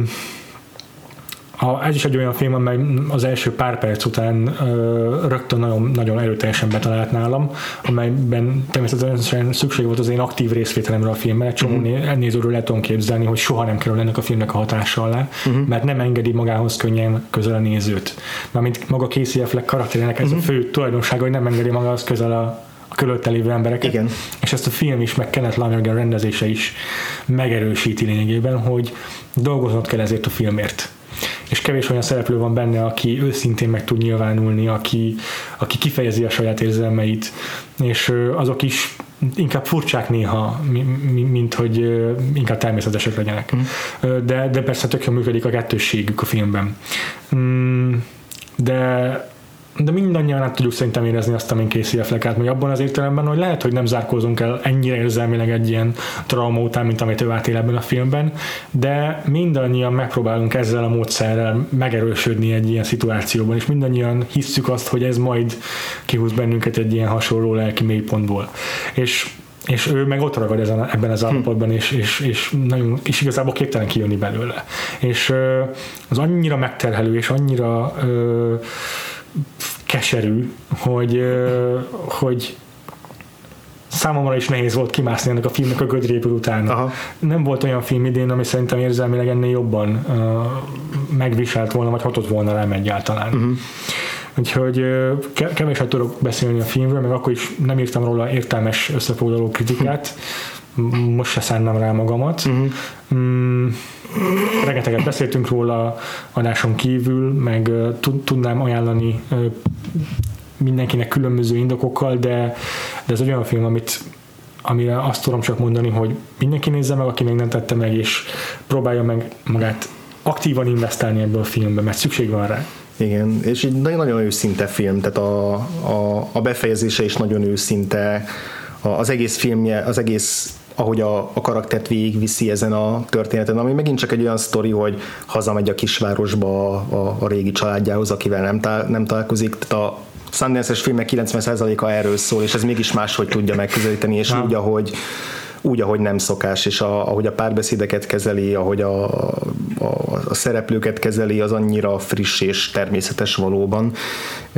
Na, nagyon, nekem, is, nekem is kifejezetten tetszett ez a film, és, és azért hozzátenném, hogy nagyon-nagyon jó a humora ennek a filmnek. Igen. Tehát, hogy hogy a Star Trekről beszélnek a bostoni, bostoni srácok. Hogy, igen, a, a, a Casey Affleck unokaöccse az egy, az egy kifejezetten, megint csak egy nagyon jól elkapott tínédzser karakter, aki, uh-huh. aki egy teljesen hétköznapi tínédzser, és egy nagyon, nagyon jó pofa, jó pofa figura, vicces figura. Az egész ilyen, ugye, ilyen az talán Massachusetts-i környezet, az is ilyen jellegzetesen kérges, kérges szívű és szarkasztikus humorú emberekkel van tele, és és nem tudom, tehát egy, az is megfogalmazó bennem, ez egyik, egyik legviccesebb, ö, legdepressziósabb film. Tehát, hogy ami, yeah. ami egyszerre nagyon-nagyon nyomasztó, de közben iszonyú sokat lehet rajta nevetni, és, és meg tudja találni azt, a, azt az arányt, ahol egyik sem sincs a másik kárára. Mm-hmm. Úgyhogy okay. úgy, okay. na, abszolút, abszolút jó, jó film, én is, én is szerettem.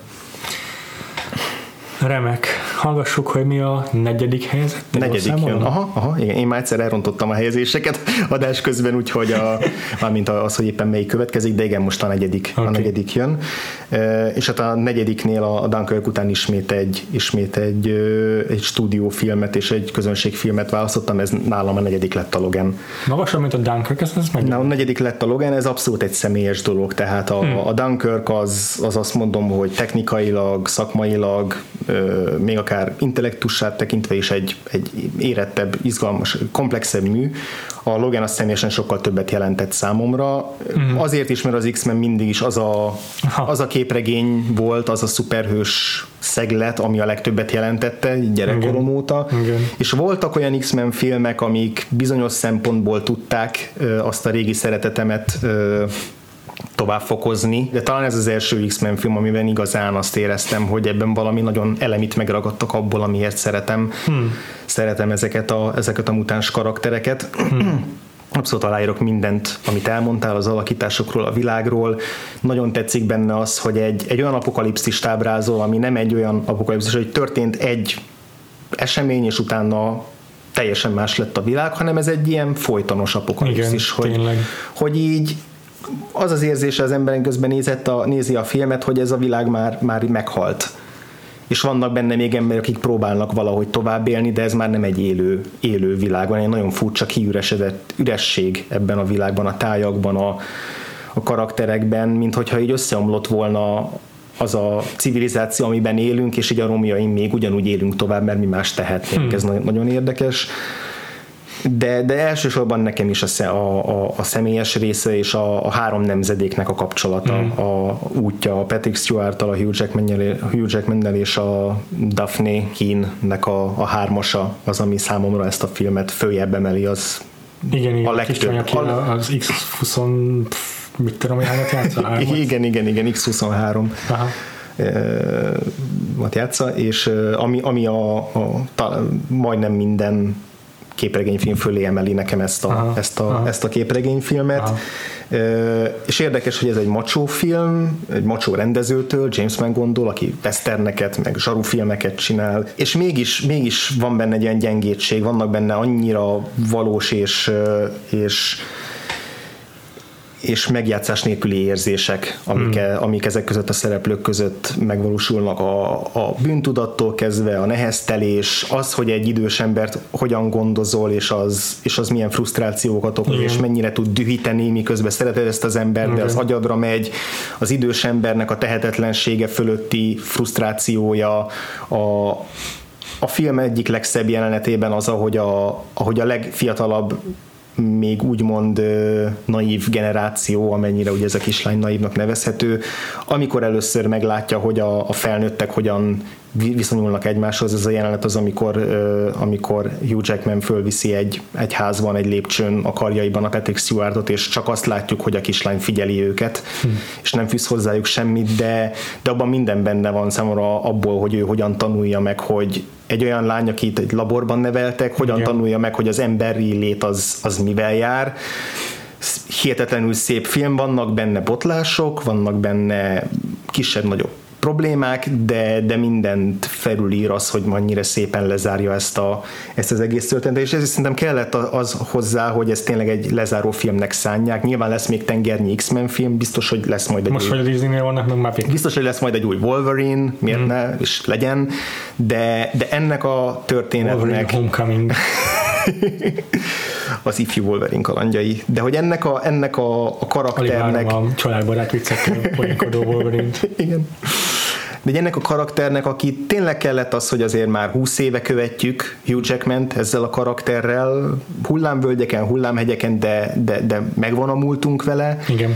Igen. És hogy legyen egy rendező, aki, és legyen egy stúdió, ami bemeri vállalni, hogy erre egy pontot tesz valamilyen szinten, ahogy egy képregényben pontot lehet tenni egy ilyen egy, egy karakternek a történetére, mm. és ezért tudja sokkal jobban megvalósítani azt, amit a, akár a Last Jedi, az utolsó Jedik is próbál, hogy szembenézni a múlttal, és lezárni egy kort, és, és ledönteni a bálványokat, mert, mert van benne egy véglegesség, mm. van benne egy, egy, egy véglegesség, amiből sokkal tisztábban fakad az, hogy a végén mégis mi lesz a folytatás, úgyhogy ezért, ezért nálam egyértelműen ez, jó. ez csak negyedik, de, de ez többet jelent azért egy negyedik helynél. Hmm. No, hát nem sok annyira a különbség a, a listánkban az azonosságok, hmm. hogy mondjam, tehát az azonosságok elég hasonló helyezéseket értek el, hmm. mert nálam meg a következő helyezett lesz a Dunkirk. Nagyon jó, nagyon-nagyon jó. És nem is akarom bőlére ereszteni ebből kifolyólag a mondandómat vele kapcsolatban, hiszen szerintem alaposan összefoglaltál, amit arról a filmről tudni kell, meg amúgy is az év szenzációja, szóval hm, akinek volna, az most ébredt fel egy kómából. De valóban egyetértek azzal, hogy ez egy, ez, ez egy ez egy filmművészeti eredmény, egy olyan, egy olyan mérföldkő, így a, amit, amit kevesen tudnak utána csinálni Nolannek. És azt úgy, hogy hogy sem technikailag, sem egyéb módon nem újítja meg a, a, a filmkészítést, uh-huh. csupán, csupán a meglévő eszköztár. Most leszámítva az, hogy mit tudom, rekordmennyiségű IMAX szalagot forgattak el. Igen, meg hogy ilyen kibaszott nagy IMAX kamerákat begyűrőzni a Spitfire-ekbe. Tehát igen, igen, igen, igen, ezek megtörténtek. Persze. Meg lenyűgöz, hogy te van, hogy te márnak a, a merészség, amit ebben a filmben megcsinál operatőrként. De, de mindettől függetlenül nem, nem ez a filmnek a, a legfőbb erénye. Mm, hanem az, hogy a történetmesélésnek uh-huh. a szolgálatába állít olyan, ö, olyan eszközöket, mint a hanghatások, meg az operatőri munka, amelyeket ritkán látunk ennyire összhangban együttműködni egy ilyen, egy ilyen kristálykrista végcélért. És meg tudom érteni mindazokat, akik számára a Dunkirk nem nyújtja azt az élményt, amire szükségük ja. van, vagy amit elvárnak egy háborús filmtől, mert tényleg egy szokatlan Igen. háborús film sok tekintetben. Igen. Mert megvannak a zajok, megvannak a hang, hangeffektusok, megvannak a, a felálló hangálások benne, de mégsem ugyanaz az intenzív, nem ugyanúgy intenzív mm-hmm. élmény, mint a, mint a legtöbb, majd, amit, amit megszoktunk egy ilyen harctéri uh, lövöldözős filmtől. Ez egy egész más, egész más élmény ezt, ezt megtekinteni, és bennem egyébként pár olyan momentum maradt meg leginkább, amelyekben ezek, ezek a, a Nolani um, ilyen időkompresszió, meg időszétnyújtásnak uh-huh. a, a, az effektusai tökéletesen működnek. Az, hogy az egy hét alatt lezajló um, hajós jelenetsor, meg az egy nap alatt lezajló, vagy nem tudom, két óra alatt lezajló Igen. repülős jelenetsor, azok, amikor így kulminálódnak, és egyszerre találkozik a kettő, de úgyhogy időben elválasztódnak, de mégis ugyanazt a történetet mesélik el két különböző ö, szögből. És még ott sem egy pontban találkoznak, hanem még az is így fragmentálva van. Igen, igen, igen, és, és úgy, hogy az egyik alá támasztja a másikat, hogy a megértéséhez segít az egyik a másiknak, és úgy, hogy nem kell látnod egy az egyben a repülősjárnak minden egyes momentumát ahhoz, hogy összeálljon, ami ott történik, mert ha megtörténik a másik fele a hajós szegmensben, és megérted, hogy mi zajlik ott igazából Tom Hardyval. És hogy ezek a dolgok itt lehidalok tőle, hogy ez hogy, hogyan éri el Nolan. Mm-hmm. Hogy, hogy három, ez valóban az ő ilyen, ilyen agymenése, hogy különböző idősíkokon különböző sebességgel zajló cselekményeket hogyan tud összeboronálni, mint az Inceptionben is, csak ott ez igen. Ugye a plottal volt megerősítve, itt meg egyszerűen egy ilyen a, a, a tematikus végcélért szolgáló igen. eszköz. Mégis, mégis, mégis tökéletes, tökéletesen tényleg építi fel, és ez már a forgatókönyvben létező koncepció volt. Pont ezt akartam mondani én is, hogy így majd, hogyha az Oscarra esetleg jelölik a forgatókönyvet, akkor biztos jönnek majd a, a, a, a fanyalgók, hogy hát egy, egy ilyen forgatókönyvet, a buták a párbeszédek, meg izé, alig, alig, beszélnek alig beszélnek benne, és az sem mindig jó, és persze tényleg nem a párbeszéd az erőssége lennek, de hogy ez nem csak a vágásnak a, tehát hogy a ezt nem a vágó találta ki, hogy így, így legyen fölépítve a film, ez a forgatókönyvben született meg, és aztán mindenki azért dolgozott, hogy ez, ez valóban a lehető legkövethetőbben és legérthetőbben valósuljon meg. Uh-huh. Amiatt nem került nálam a sem előrébb, tehát uh-huh. került be a top hármamba, az az, hogy kicsit, kicsit enyhe problémának érzem a filmmel. Második megnézésre ez már javul, de aha. enyhe problémának érzem a filmmel kapcsolatban, hogy a három fiatal szereplő gyakorlatilag ugyanúgy néz ki. Mm, Tehát mm. kicsit nehéz megkülönböztetni őket első nézésre, főleg egy IMAX vászon, ahol így betelít mindent a kép, és így azt sem tudod néha, hogy hova nézzél. Igen. Itt második nézésre, főleg tévén ez már tökéletesen kivételezhető, mert meg is jegyzi az ember jobban az arcukat. Azért különböznek hozzá eléggé, csak tényleg elsőre furcsa látvány. Igen, igen. Ugye nem tudta volna vizuálisabban megoldani itt a, a hármok közti különbséget Nolan, de mindettől függetlenül pár ilyen apróságtól eltekintve ez tényleg egy, egy, egy, egy, egy mestermű. Elérkeztünk a, a dobogós helyzet helyezetjeinkhez, ugye András? Ú, úgy hiszem, igen. Úgy hiszem, hogy már csak három helyzet van hátra. Na, egész jól haladunk. Akkor hallgassuk, hogy mivel fogod meglepni a hallgatókat a harmadik helyen, András. Hát a harmadik helyen a Ghost Story szerepel, David Lowery filmje. Sokáig azt hittem, hogy ez egyértelmű első helyzet lesz, aztán tényleg egy picit vissza, visszább csúszott. Hmm. Volt egy újranézésem is, tehát ezt, ezt sikerült ezt is moziban látnom, hál' Istennek, a Karloivari-ban. És, és aztán, amikor most kijött a elérhető formában, akkor újra néztem. Újra nézve egy, egy cipicit csökkent a, a, az élmény, de hmm. tényleg csak egy egészen kicsit, nagyrészt azért ugyanúgy hatással tudott, tudott vonni a film, mert, mert ez, tényleg, ez tényleg olyan film, hogy teljesen egyedi. Tehát, hogy, hogy ilyen hangulatú filmet nem láttam még eddig. Ami lehet, hogy az én szegénységi bizonyítványom, de, de a Lowery valahogy olyasmit sikerült megfognia ezzel, egy olyan furcsa meseiséget, álomszerűséget, ilyen valóság és fantázia közti lebegést, a, egyrészt ezzel, a, ezzel a, a képaránnyal, aminek még le is van kerekítve, mint én diafilmesen a, a képnek a, a csücske, ezzel a nagyon puha és, és ilyen tompa ö, szűrt képi világával, a zenével, rettetesen fontos a zene, meg a hangeffektek igen, ebben a filmben, igen, igen. auditív élmény. Igen. Ö, valahogy mindaz szolgálja, ilyen nagyon-nagyon furi, furi filmet ö, gyártott ezzel. Ö, ami ugye nyilatkozta is a Lowery, hogy volt a fejében egy kép, igen. egy érzés, és ezt akarta vászonra vinni, és ezt azért rohadtul nehéz ja. megcsinálni. Ja. És, és nem tudom, hogy ez volt-e pontosan az, az amit ő érzett, de hogy, de hogy bennem szült egy olyan furcsa érzést, ami, ami, ami valahogy szerintem ahhoz közeli lehet. Tehát én úgy érzem, hogy elérte ezzel a célját. Ugye ez az a film, amiben Casey Affleck visszatér nálam is, ugyanazt én is el tudnám mondani, amit te vele kapcsolatban, még ha itt kevesebbet is látjuk.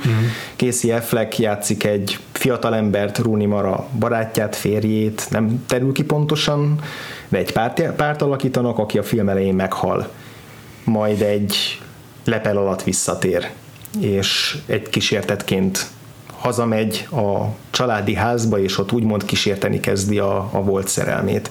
És úgy indul a film, mintha ez egy ilyen gyászról szóló alkotás lenne, amiből most elég sok volt az utóbbi időben, hmm. ott a Manchester by the Sea, ott hmm. volt a Personal Shopper, hmm. ami szintén ráadásul kísértetes yeah. módon dolgozott föl hasonlót, és ezért azt hittem, hogy ez is egy ilyen film lesz. És aztán történik egy fura váltás, és kiderül, hogy egyáltalán nem erről szól ez a film, hanem, hanem beletesz minket a lepel alá, és hogy mi, mi, mi, tényleg a kísértetnek a nézőpontját igen, ö, valósítja igen. meg. Egy olyan kísértetnek, aki nem beszél, aki nem is tud máshogy, aki nem tud lényegében kommunikálni. Aki ilyen egészen, egészen lassú és, és furcsa mo- járással mozog, és siklik végig a világon, és minden mozdulata, minthogyha ilyen természetesen le, le van lassulva. És nincs semmi kifejezés, tehát nem, nem tud arcokat két kifejezni. Fekete szem van, szem, szemjuk. Ki, igen, ki van, csak nem látszik mögötte egy, semmi. Egy, egy, egy lepedőből két lyuk, igen. És, és ez egyszerre egy vicces jelenség, egy ilyen, tényleg ilyen kicsit komikus igen, jelenség. Az, hogy ez a film így ezt a teljesen kifejezéstelen arcú ha? figurát arra használja, hogy humoros jeleneteket ábrázoljon mm-hmm. rajta keresztül, mert van, hogy így ugye ráközelít a kamera, vagy hát odavágunk a egy közelibe, és mintha látnánk a kifejezést az arcán, hogy hogyan reagál arra, amikor körülötte történik, pedig nem, ez csak, az, ez, ez csak a Kuleshov effektusnak a hatása. Igen, igen, igen, vagy látunk egy, egy üres szobát, vagy egy szereplőt egy szobában, majd egy picit arrébb mozdul a kamera, és egyszer csak ott van a háttérben. igen, igen. És, és nagyon érdekes ez a film abból a szempontból, hogy, egyszer, hogy egyszerre tényleg így érezzük, hogy mit érez ez, ez a szellem, de ahogy telik a film, így elveszti az emberségét. Azzal együtt, hogy ugyanúgy együtt tudunk úgymond érezni vele, de hogy ez, ez nem úgy egy kísértet, hogy lesz egy karaktere. Nem, egy, nem, egy kísértet, nem ismerjük fel benne a Casey Affleck figuráját. Ez, ez, egy, ez egy szellem lesz, egy kísértet lesz, egy jelenség a lesz. És, és ezért iszonyú izgalmas az, ahogy az időt kezeli a film, ahogy, a, az ő, ahogy ő érzékeli az időt, ami teljesen más, mint ahogy mi tesszük, hogy ilyen pillanatok telnek el, év, vagy évtizedek telnek el pillanatok alatt, igen. és pillanatok nyúlnak évtizednyi hosszúságúra, és ez, ez, ez, ez, ez hihetetlenül ügyesen meg, megoldja a film, és, és tényleg az, hogy egyszerre nagyon intim ez a karakter, egy nagyon picike film, de közben mégis ilyen kozmikus távlatokba ér el. Érdekes, hogy a vége most így másodszorra egy picit nekem túl közhelyes lett. Mm. Ö, mm. Mini spoiler, tekerjetek előre tizenöt másodpercet. Ja. Az, ahogy kicsit ilyen interstellárosan így visszatekeri a, a, a történetet, és visszatér a kezdőpontra, ami nagyon hatásos, és jó pofa játék, de, de valahogy, valahogy igen. mi egy picit ilyen kibontatlan lett ettől az, ahogy így eltávolodunk a, a humanizmustól, meg az emberségtől. És erről igen, pont... az, hogy az utolsó, hogy utolsó négy órában így, what? Ez egy, ez egy high concept film? Igen. Hú, mikor volt eddig erről szó? Igen, igen, és valami olyasmit lett, egy picit jobban szerettem volna, hogy mint a, ami a Hörben van, hogy a, nekem is a, a Hör eszembe jutott, ennek, vagy nekem ennek a filmnek most jutott eszembe, ahol ugye a, a Samantha a gép egy idő után, egy idő után túlnő az emberen, és igen. szublimál meg, transzhumán lesz belőle, és, az vala, és, és ez a film nem lépi meg ezt az egy lépést érzésem szerint, de, de a, amit választ, azt viszont nagyon szépen lekerekíti. Van egy nagy monológ a filmben, amit ez egy... Nagyon furcsa volt számomra. Szerintem hihetetlenül jó az a jelenet. Én, én nagyon szerettem, és az, azért, azért érdekes, mert állít egy tézist, amit aztán a film megcáfol. Igen. Ami egy tök érdekes gondolat, mert nagy monológban általában nem azt szokták állítani, ami, aminek aztán, amivel aztán szembe megy a film. Yeah. Szóval nagyon érdekes film, nagyon egyedi film, és, és nagyon-nagyon vártam, tehát ezt amióta a Sundance-en évelején isteníteni kezdték, onnantól éreztem, hogy ez nekem yeah. nagyon kell, meg a Lowery korábbi filmét is szerettem, uh-huh. és nagyon örülök, hogy ebben nem, nem kellett csalódnom.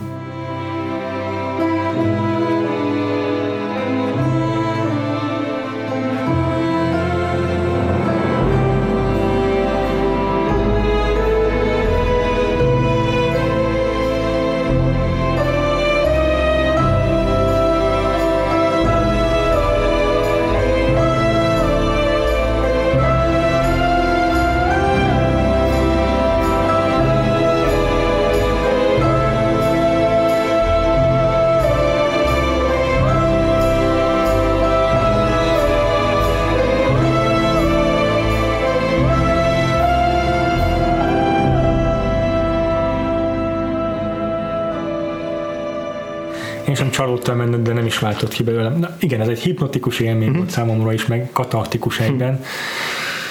Nem tudom, mi az, ami miatt végül nem tettem a toplistámra, talán ami a csupán, hogy hogy bár minden nyújtott, amit elvártam tőle, de, de ettől többet vártam, mint amit, többet reméltem, mint amit Aha. vártam tőle valahogy. Hmm. és, és azt nem tudta meghaladni. Uh-huh, uh-huh. Értem. Még ha ez ilyen furcsán is hangzik. Viszont az elkövetkező helyzetjeim mindegyike a Letterboxd domonok csillagot kapott, nagyon tehát hibátlan alkotásomnak gondolom őket, és csupán ilyen egyéni preferencia vagy hangulat Aha. különbség döntött a helyzetek között. Na. A következő helyezettem, harmadik, uh-huh. Martin Scorsese-től a némaság, a uh-huh. Silence. Uh-huh. Ez uh, hihetetlen ez az alkotás.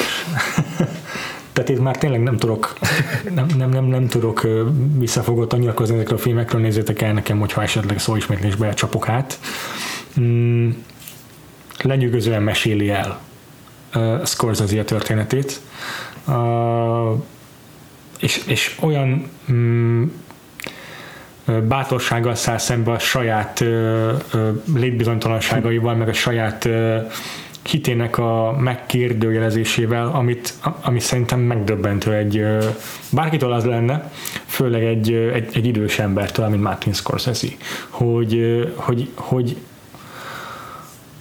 hogy ilyen az, azt gondolja az ember, hogy valaki nyolcvan éves korára, már egy bölcs, mindent át megfontolt idős emberré válik, aki, aki csak nyilatkoztatásokban tud beszélni, de nem ez történik Scorsese-vel, hanem hanem saját magát kérdőjelezi, meg a saját világnézetét, a saját értékeit mm, teszi egy, egy bíróság elé tulajdonképpen. Meg hát ahogy öregszünk, oldatlanul egyre konzervatívabbak leszünk, egyre inkább amit, amit szeretünk, azt szeretjük, és igen. egyre kevésbé vagyunk kalandvágyóak, és ehhez képest meg, meg tényleg igen. ez teljesen igaz. És nagyon, nagyon nehéz feldolgozni a, a némaságot. Egy hosszú értékidős filmről van szó, amely maga is, ahogy mondom, egy csomó értelemben szembenézésről szól, uh-huh. és még olyas valaki számára is, mint én, aki ateista vagyok, egy, egy olyan élmény, ami, ami nehéz megbirkózni, hogyha az ember hajlandó a mélyére ásni ennek a filmnek. Andrew Garfield játéka néha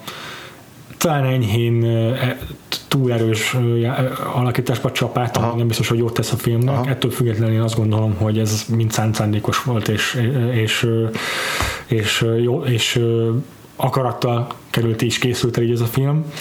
És még, a, még azok a játék is tökéletesen működnek, amelyek más filmekben megborított, megborították, megborították volna a filmnek a, a számomra elképzelt koncepcióját, vagy azt a, azt a hangulatot, amit megteremtett a film, amikor az Andrew Garfield belenéz egy pocsolyába, vagy nem emlékszem, mibe, és ott megjelenik számára Jézus képe a saját arca helyén, az így minden más filmben rettentő furcsán hatna. Uh-huh.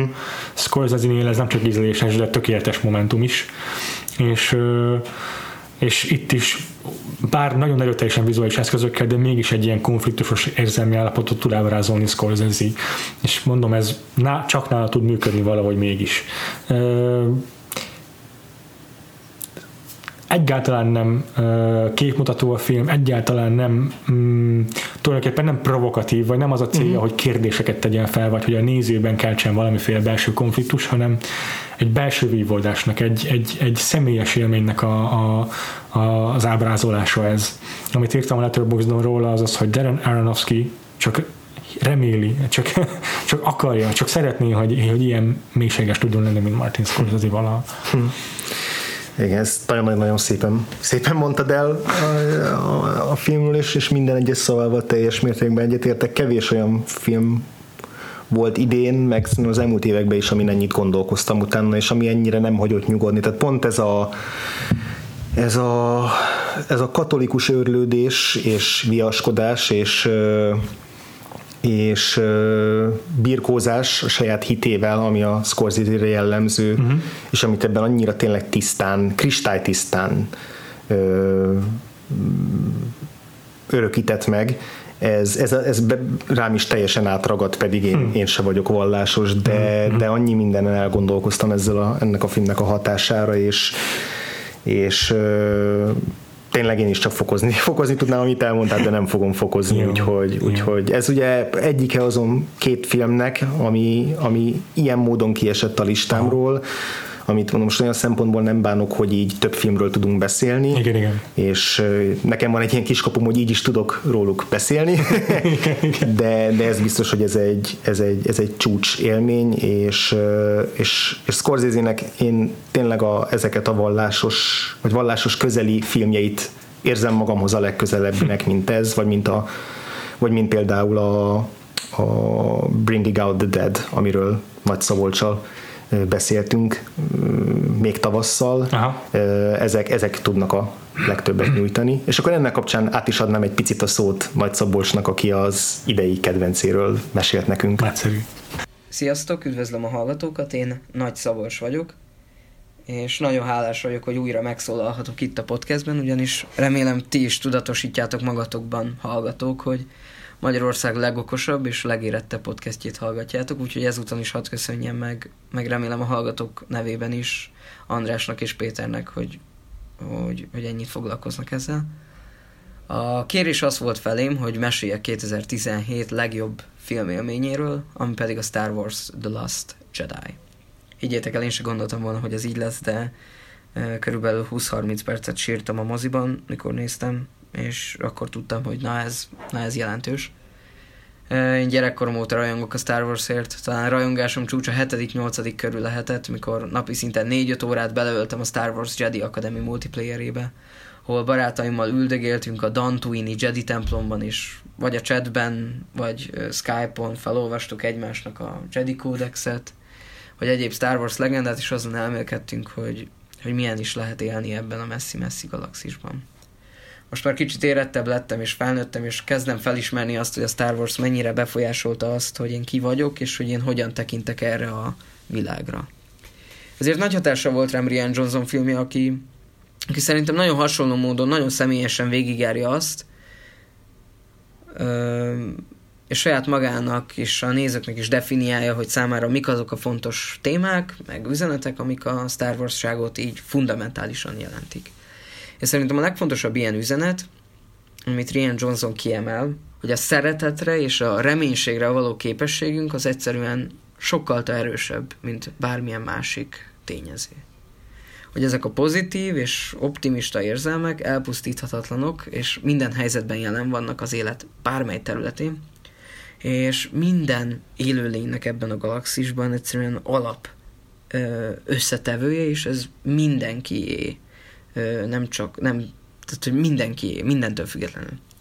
Én egyébként azt érzem, hogy ebben a két értékben, a szeretetben és a reménységben rejlik maga az erő is, és ezért szám, azért volt számomra nagyon fontos, hogy ez a film újra megerősíti a Star Warsnak tényleg azt a fundamentális gondolatát, hogy, hogy az erő nem kifejezetten a Jediké, meg egy ilyen úgynevezett klérusé, hogyha ilyen, mondjuk ilyen egyházi nyelven akarok fogalmazni, hanem, hanem mindenkié, mert mindenkit átjár, és az, hogy valaki valamilyen vérvonalból származik, vagy hogy valakit kitanítottak valamire, vagy hogy érzékenység van, az, az egyszerűen nincs így, hanem ez mindenkiben rejlik, és, és mindenkit összefog.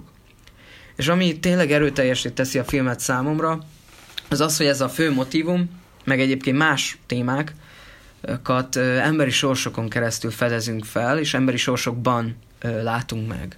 Olyan sorsokban, amiket vagy nagyon jól ismerünk, és amit ebből kifolyólag borzasztóan magunkénak érzünk, mert gyerekkorunk óta velünk vannak, és olyan sorsokban is, amiket még csak most ismerünk meg, most fedezünk fel, de valahogy az emberi életünk olyan alapjellemzőit hordozza magában, ami nem csak, hogy átélhető lesz, hanem, hanem egy valóságos, egzisztenciális helyzetet teremt bennünk.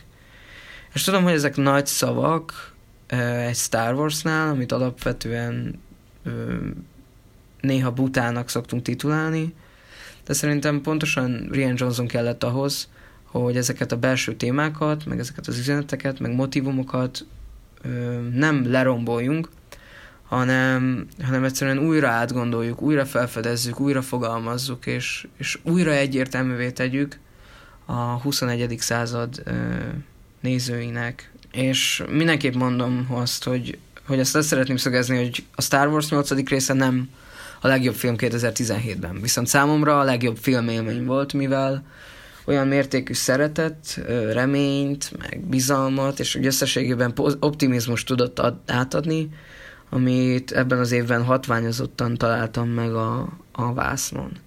És mindez hozzátartozik az is, hogy a Star Wars ezt pont amiatt tudja megtenni, hogy nagyon-nagyon sokan nézik, nagyon-nagyon sokan rajonganak érte, nagyon-nagyon sok embernek fontos már évtizedek óta, és ezek az emberek pontosan jól ismerik azt, hogy a Skywalker család és az egész messzi-messzi galaxis az mennyire a szívünk közepe egyes esetekben, és, és bár még mindig nem tudom pontosan megfogalmazni, de elképesztően hálás vagyok Rian Johnsonnak, mert, mert úgy érzem, befejezi azt, amit a hetedik rész elkezdett, tehát sikeresen úgy érzem felébreszti, és talpra állítja az erőt, és megfogalmazza azt, amit én, ami nekem annyira fontos, hogy vagy hát nem, ha nem is megfogalmazza, de érezteti azt, ami az erőben rejlik, hogy ez, hogy ez tényleg, tényleg alapja az erőnek a, a az egymás iránti szeretetben és az elpusztíthatatlan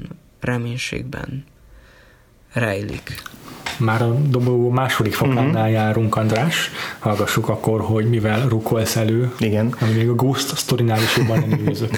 Igen, hát most jön a második helyen az a film, aminél a legtöbben azt fogják még kiáltani, hogy miért? Igen? Miért? Ez, ez honnan jött, és ez csak valami hülye provokáció, de nem, a Valerian került a második helyre. Azt hittem az első lesz.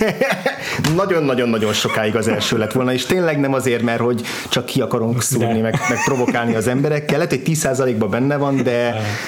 de, de kilencven százalékban pedig egyszerűen nem volt, nem élveztem jobban filmet ennél idén. Tényleg? Ez, ez annyira színtiszta, ez a pure fun, színtiszta örömbomba volt számomra, amikor ezt megnéztem.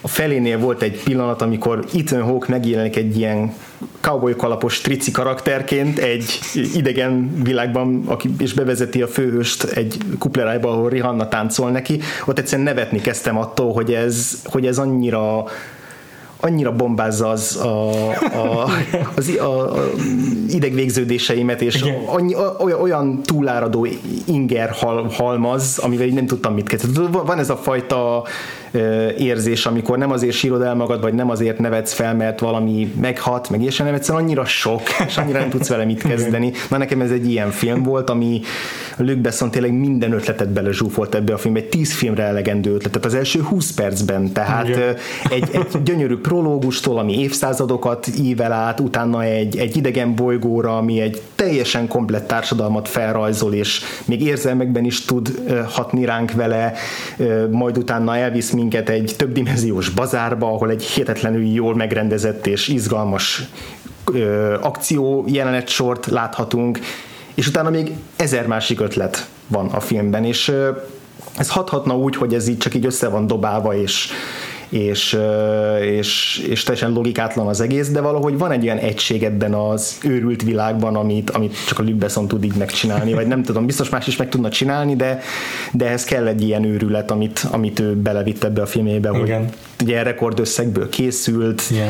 Szinte az egész cé gé í, tehát meg, szembe megy azzal, amit elvileg szeretni szoktunk, igen. de, de és, és, és sok kritikában olvastam, hogy ez ugyanolyan cé gé í özön, mint bármelyik szar hollywoodi blockbuster, de én pont érzek valami különbséget, amit nem tudok igazán én megragadni, is. Hogy mi, de van egy olyan, és nem akarom ilyen európaiságnak nevezni, vagy francia szellemnek, de hogy, de hogy van benne valami, amitől, amitől ez mégis más, és, és talán valami olyasmi, hogy ez a film nem menő akar lenni, hanem Igen.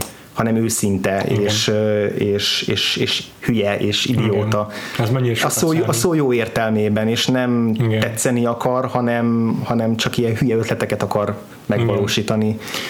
Ez a fajta, hogy mondjam, a vizualitásnak, vagy a vizuális effektusoknak az ilyen átölelése és elfogadása az működött a Ragnarökben, meg a Doctor Strange-ben is, ami meg pont arra ment rá, hogy nem kell, hogy mit tudom én, élethű, meg hiperrealisztikus emberi alakokat jelenítsünk meg feltétlenül, hanem így bombázza az érzékeket a színekkel, meg a mindenféle ilyen izgő, mozgó, villogó effektusokkal, ami szintén nem lehet másra megvalósítani, csak számítógépekkel, de ott meg azért működött, mert ott is elfogadta az, hogy lehet így is használni a vizuális effektusokat. Igen. És Luc Besson is szerintem ezzel, Igen. amit te is mondasz, hogy, hogy minden négyzetcentiméterében mozog valami a képnek, így a, ezért eszembe a a Star Wars előzmény trilógia, meg igen. a Rick McCallum, vagy melyik a producer, aki nyilatkozza, hogy itt tényleg mindenképp kockában van, mindenhol mozog valami, és ott így lehangolt, ott meg, meg elfáraszt az igen. összes kép, és itt meg igen, ott zaj, itt meg egyszerűen tényleg így felélénkít. Igen, ez volt az első gondolatom, amikor megnéztem, hogy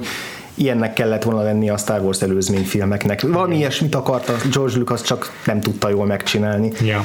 És, és tényleg én ettől mindent megkaptam, amit egy jó sci-fi-től várok, amit egy, egy, egy jó blockbustertől várok, amit egy jó mozi élménytől várok. Aha. Tényleg akkora öröm volt számomra, kétszer megnéztem moziban. Tehát ez volt az a film, hogy úgy érzem, hogy szükségem van arra, hogy ettől, ettől boldog leszek, ez megnyugtat, ez, ez egy ez ilyen jó érzésű. Ez egy eszképista. Jó, abszolút a jó értelemben eszképista álom, álomfilm számomra, uh-huh. és most arra én tudtam mondani, hogy még a Dandy Hunt se zavar benne, még őt is megszerettem, a Cara Delevingne mindig is tetszett ebben a filmben, én hihetetlenül élveztem az alakítását is, meg a karakterét is, és már még a ízé sem zavar, a, a utolsó harmadban egy kicsit ilyen nyögvenyelőssé válik a film a főgonosszal, meg a, meg a monológokkal, de, de belefér, belefér, mert annyi mindent zsúfol bele úgy, hogy valóban nem ilyen zajossá válik, hogy, hogy ez nekem egy ilyen hihetetlenül felvillanyozó élmény, úgyhogy ezért muszáj, muszáj volt, és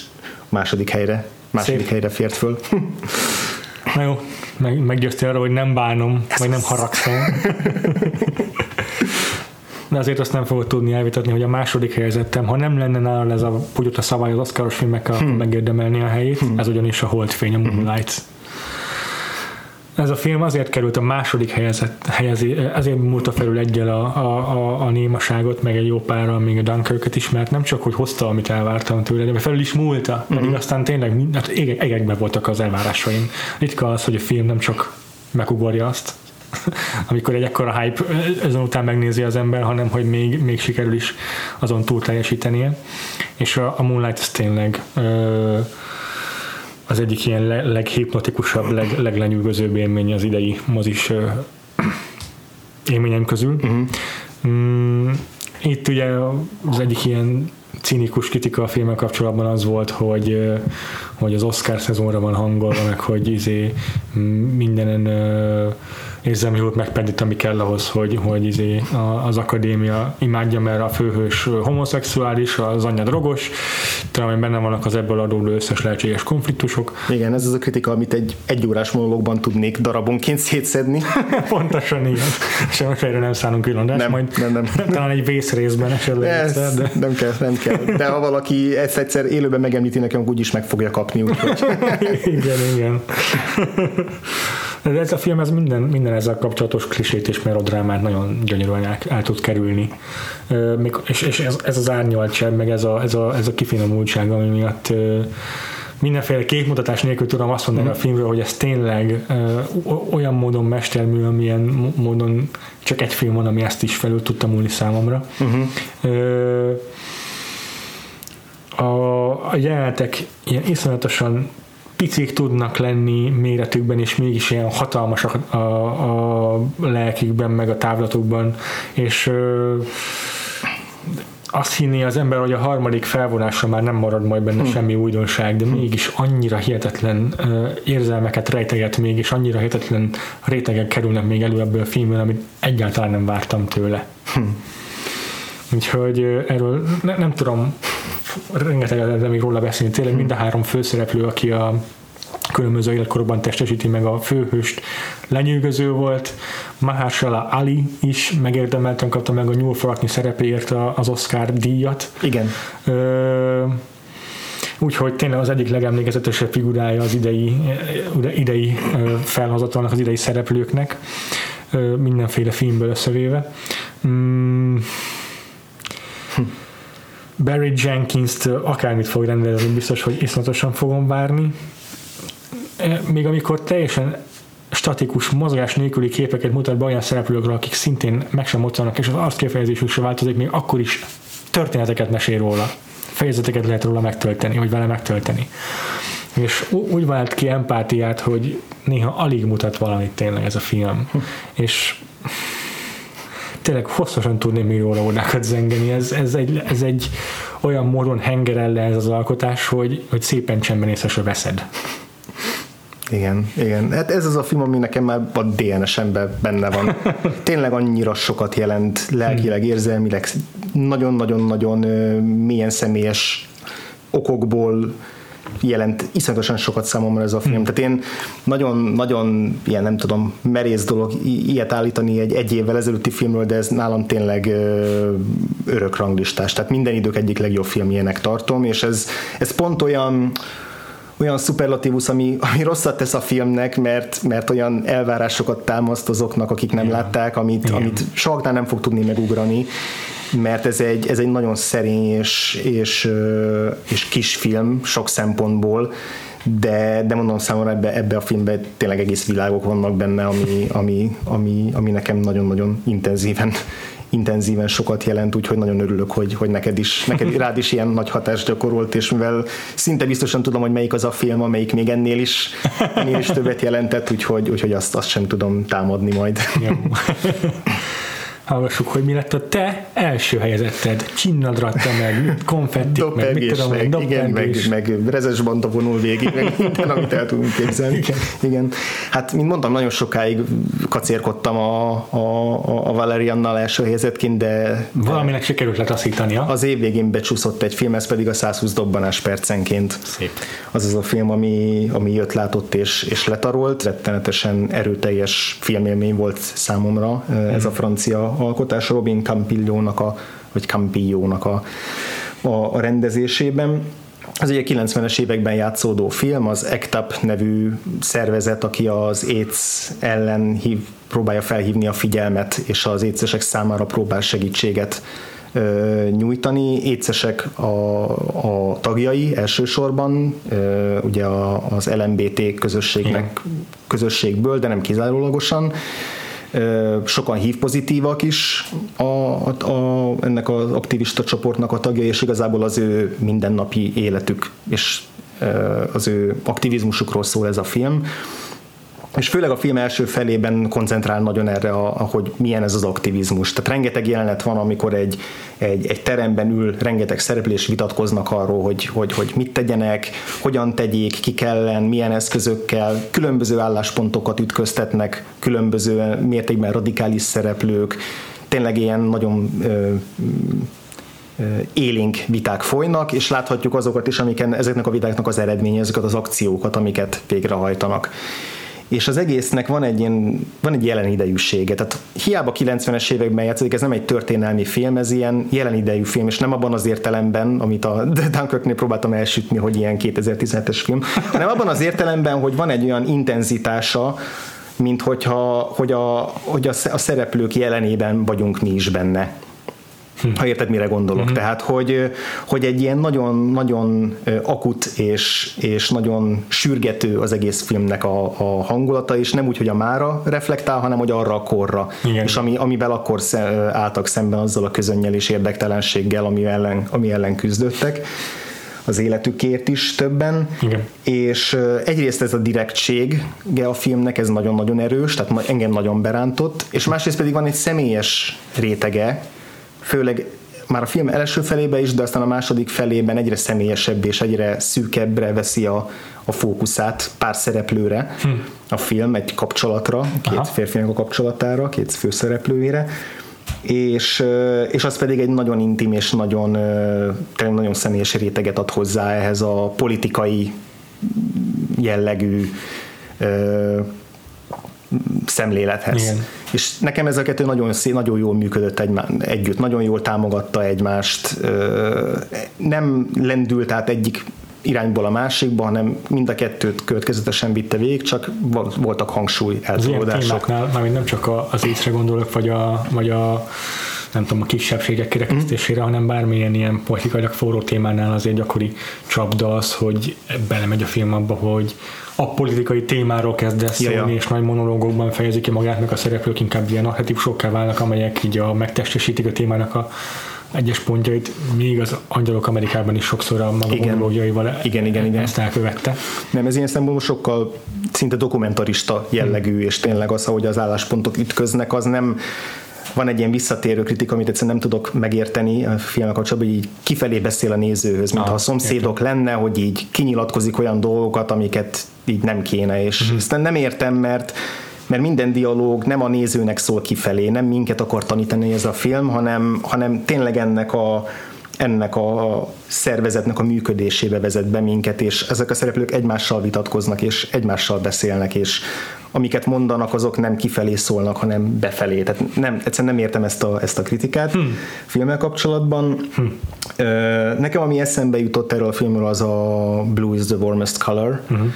Uh, részben biztos a témája miatt is, de inkább azért, mert hogy van egy ilyen hasonlóan nagyívűsége, és egy olyan, olyan hatása, hogy annyira bevon, hogy utána nehéz szabadulni tőle. Tehát a, amit annál a filmnél uh, éltem át, hogy, uh, hogy így annyira ennek a, a lánynak a fejébe kerültem, és annyira beleutaztam egy, egy nagyon nagyszabású utat, hogy így nagyon közelinek éreztem magamhoz, és itt a közösségnek, meg a kiragadott szereplőknek is hasonlóan a közelébe kerültem mm. ennél a filmnél. És amit még mindenképp ki akarok emelni, hogy az a rendezői teljesítmény, ami elsőre tűnhet úgy, hogy ez egy átlagosan rendezett film, de szerintem nagyon-nagyon érdekes megoldásokat talál ki benne. Az, ahogy a három fő réteget, a, az a, a vitákat, tehát az aktivizmust, akkor a magánéletet, és a, a bulikat, tehát ezeket a, a, a diszkóbeli bulizásokat, ezt a három dolgot képileg, hanggal ötvözi, az nekem iszonyatosan izgalmas és érdekes, és az, hogy ezek, tehát mind a, az, a, az, ahogy a diszkóban táncolnak, az, ahogy szeretkeznek, az, ahogy küzdenek, ez mind ugyanazt szolgálja, és mindegyiknek van egy, hogy mondjam, van egy olyan, van, van benne egy dac, egy életigenlés, van benne félelem, van benne, tehát nagyon sokféle érzés fogalmazódik meg minden ilyen kül, az élet különböző területén ezekről a, ezekkel a szereplőkkel, de hogy minden egy, egy, egy kiállás azért, hogy ők élni akarnak, és csak hétköznapi életet akarnak. És ez nem ilyen hollywoodi nagy monológos yeah. módon történik, hanem csak tényleg a egyszerű dolgokkal, hogy ezeknek a, a, a, a há i vé-pozitív, há i vé-pozitív embereknél egy egyszerű dolog is mennyire, mennyire radikális tud lenni. És az a kivételes eset igaz erre a filmre, hogy két kurva jó befejezése van. Ugye szokott olyan lenni, hogy azt kívánjuk, hogy bár egy korábbi jelenetnél ért volna yeah. véget, vagy túl hosszú, vagy izé, és itt két tökéletes záróképe van ennek a filmnek, és, és örülök, hogy mind a kettő benne maradt, nem fogom ellőni. Az egyik az egy statikus kép egy lakás belsejéről, rettenetesen erős a szereplők elhelyezésével, majd utána a film valódi zárójelenetében pedig ez a, ezek a rétegek, amiket mesél, mondtam, ezek olyan izgalmasan vál, egységé válnak, ami szerintem megint csak egy tökéletes lezárás, úgyhogy hm. Úgyhogy nagyon nagy hatással volt rám ez a film is, hmm. és, és nem is, tehát és nagyon vártam, nagyon vártam ezt a filmet, nagyon kíváncsi voltam rá, mert úgy éreztem, hogy ez olyasmi lehet, amit szeretni fogok, de, de arra azért nem számítottam, hogy ez majd első lesz. Yeah. Még akkor sem biztos, akkor sem gondoltam egyértelműen, amikor kijöttem a moziból, bár azt éreztem, hogy ez nagyon, nagyon ö, hatott rám, de aztán rájöttem, hogy de igen, ez, ez lesz az év, év filmje számomra. És akkor halljuk a te első helyezettedet, mi volt nálad az év filmje. Kérdés, hogy tényleg kitaláltad, de gyanítom, hogy igen. Mert hogy már én az év elején megjósoltam, hogy ez lesz az év kedvenc filmje számomra, és ez végig tartotta is magát ehhez. Enyedi Ildikótól a testről és lélekről. Igen, igen, de nagyon örülök, hogy ezt választottad. Csoda szép ez a film. És azért érdekes, hogy ez került az első helyemre, mert amit az, az adás elején felvezettem, hogy egyszerre lesznek high concept, meg egyszerre lesznek introspektív hmm. filmek az ad, a top listámon, hmm. ez, ez meg is testesíti a kettőt egyszerre. Igen, igen. És valószínűleg ez is kicsit így rájátszik arra, hogy pont betaláljon nálam ennyire, de tényleg, tényleg introspektív filmként is ugyanolyan hmm. maximálisan imádom, mint, mint azt az ezt a extra kis egyszerű ötletet benne, amivel ezt megspékeli Enyedi Ildikó. Ugye arról van szó, hogy a két főszereplő, a Borbély Alexandra és Morcsányi Géza által játszott férfi és nő egy vágóhidon a munkahelyen úgy találnak egymásra, hogy bár alig ismerik egymást, és alig mm, sose gondolnák, hogy ők majd valaha ö, munkakapcsolaton uh-huh. túl bármibe, bármilyen kapcsolatban bonyolódnának, az álmaikon keresztül összeköti őket valami, és végül ez ö, teljesedik ki egy valós kapcsolatban. A film nem csak, hogy teljesen természetes színészi alakításokkal hengerelt le, hanem olyan mellékszereplőkkel is, akiknek némelyikinek az arcára, ami máig emlékszem. Hmm. Egyébként az idei évben szerintem több magyar filmben is így remekeltek a, hmm. az ilyen az re- arcok. Remekel elhelyez, remekül elhelyezett karakterszínészet, meg arcok, igen. De itt kifejezetten rásegít még erre Enyedi Ildikónak ez a fanyar humora is, amivel megtámogatja az egyébként kicsit emelkedett, meg kicsit természetfeletti történetet, uh-huh. pont azzal így lerángatja így, vagy segíti megőrizni a, a, a föld közelben ezt a történetet, hogy teleteszi ilyen egyedi, mégis, mégis hasonló, mégis hétköznapi, meg, meg, meg megszokott figurákkal a történetét. És ez tényleg egy olyan képi, képi világ társul, amely, amely, amely örökre belézerezte magát az agyamba, nem csak a vágóhíd jelenetekkel, vagy a két főszereplő kapcsolatának a, az ábrázolásával, hanem a, a szarvasokat ábrázoló jelenetekkel, és amiket az erdőben vett föl Enyedi. Nem is tudom, máig nem tudom, hogyan, hogyan sikerült hmm. a képeket felvenni, hogy valószínűleg valamilyen futópályán kellett felvenni a szarvasokat, ahogy egyenesen futnak, és mellette egy másik e, sínen meg a kamera megy ugyanazzal a sebességgel, de hogy úgy néz ki az egész, mintha tényleg az erdőben a, a, a, a, a vadonban vette volna föl ezeket így, hmm. az operatőre, Herbai Máté egyébként. Hmm. De tényleg olyan lenyűgözőek ezek a képsorok, meg a színek is, a, a, a, a természetnek a tónusai is ilyen elképesztően erősek és olyan élesek, hogy, hogy örökre megmaradtak bennem. Mm, biztos vagyok bennem, hogy sokkal több érdekességet, meg sokkal több részletet tudnék felfedezni ebben a filmben, mint amit első látásra megtaláltam, vagy megtapasztaltam. És a vágást is muszáj kiemelnem, az pedig uh, a Szalai Károlynak a munkája, hogy uh, a karakterek ábrázolása, a karakterek bemutatásában is jelentős szerepe van annak, hogy, hogy milyen ritmusban, milyen uh-huh. képeket látunk róluk. Amikor Borbély Alexandra megjelenik, és apránként meg tudjuk róla, hogy, hogy, hogy kényszerbeteg, vagy aszpergeres, vagy valami hasonló egyéb ilyen pszichológiai nehézségekkel küzd, igen. és ezeket is, ezeket is vizuálisan hogyan adja át Enyedi, annélkül kimondanánk ezeket valaha is nyilvánosan a filmben. Ezek is iszonyatosan erősek, és mind a két főszereplőről tudok külön-külön is ódákat zengeni. Hm. Egy olyan furcsa és olyan nehezen értelmezhető, vagy olyan nehezen befogadható románcot tesznek teljesen természetessé és ter- teljesen el- természetfeletti egyúttal, amely, amelyet nem tudok elképzelni más színészeken, nem tudok uh-huh. elképzelni más, más körülmények között. Ez a film so, egyszer sem bicsöklik meg nálam, nincs benne egyetlen ö, fals hangjegy sem, nincs benne egyetlen ö, bátortalan lépés sem, egyszerűen az egész annyira egyben van és annyira magabiztos. Uh-huh. Ezért került az első helyemre a testvérésekről. Nagyon jó, nagyon jó. Nálam csak, csak következő tízben kapott Aha. helyet. Nem is igazán tudnám megindokolni, uh-huh. hogy, hogy nincsenek ilyen nagyon konkrét ellenérzéseim a filmjogosabban. Én nálam a Ghost Story körülbelül. Nagyon szeretem ezt a filmet, nagyon-nagyon letisztultnak érzem, tehát annyira olyan, olyan érzelmi tisztaság hmm. fogalmazódik meg benne, ami a, a, az Enyedi Ildikónak a is az érdeme, nem csak neki, de hogy azt érzem, hogy ő, ő pontosan érti minden érzelmi rezzülést, amit beletesz ebbe a, ebbe a filmbe.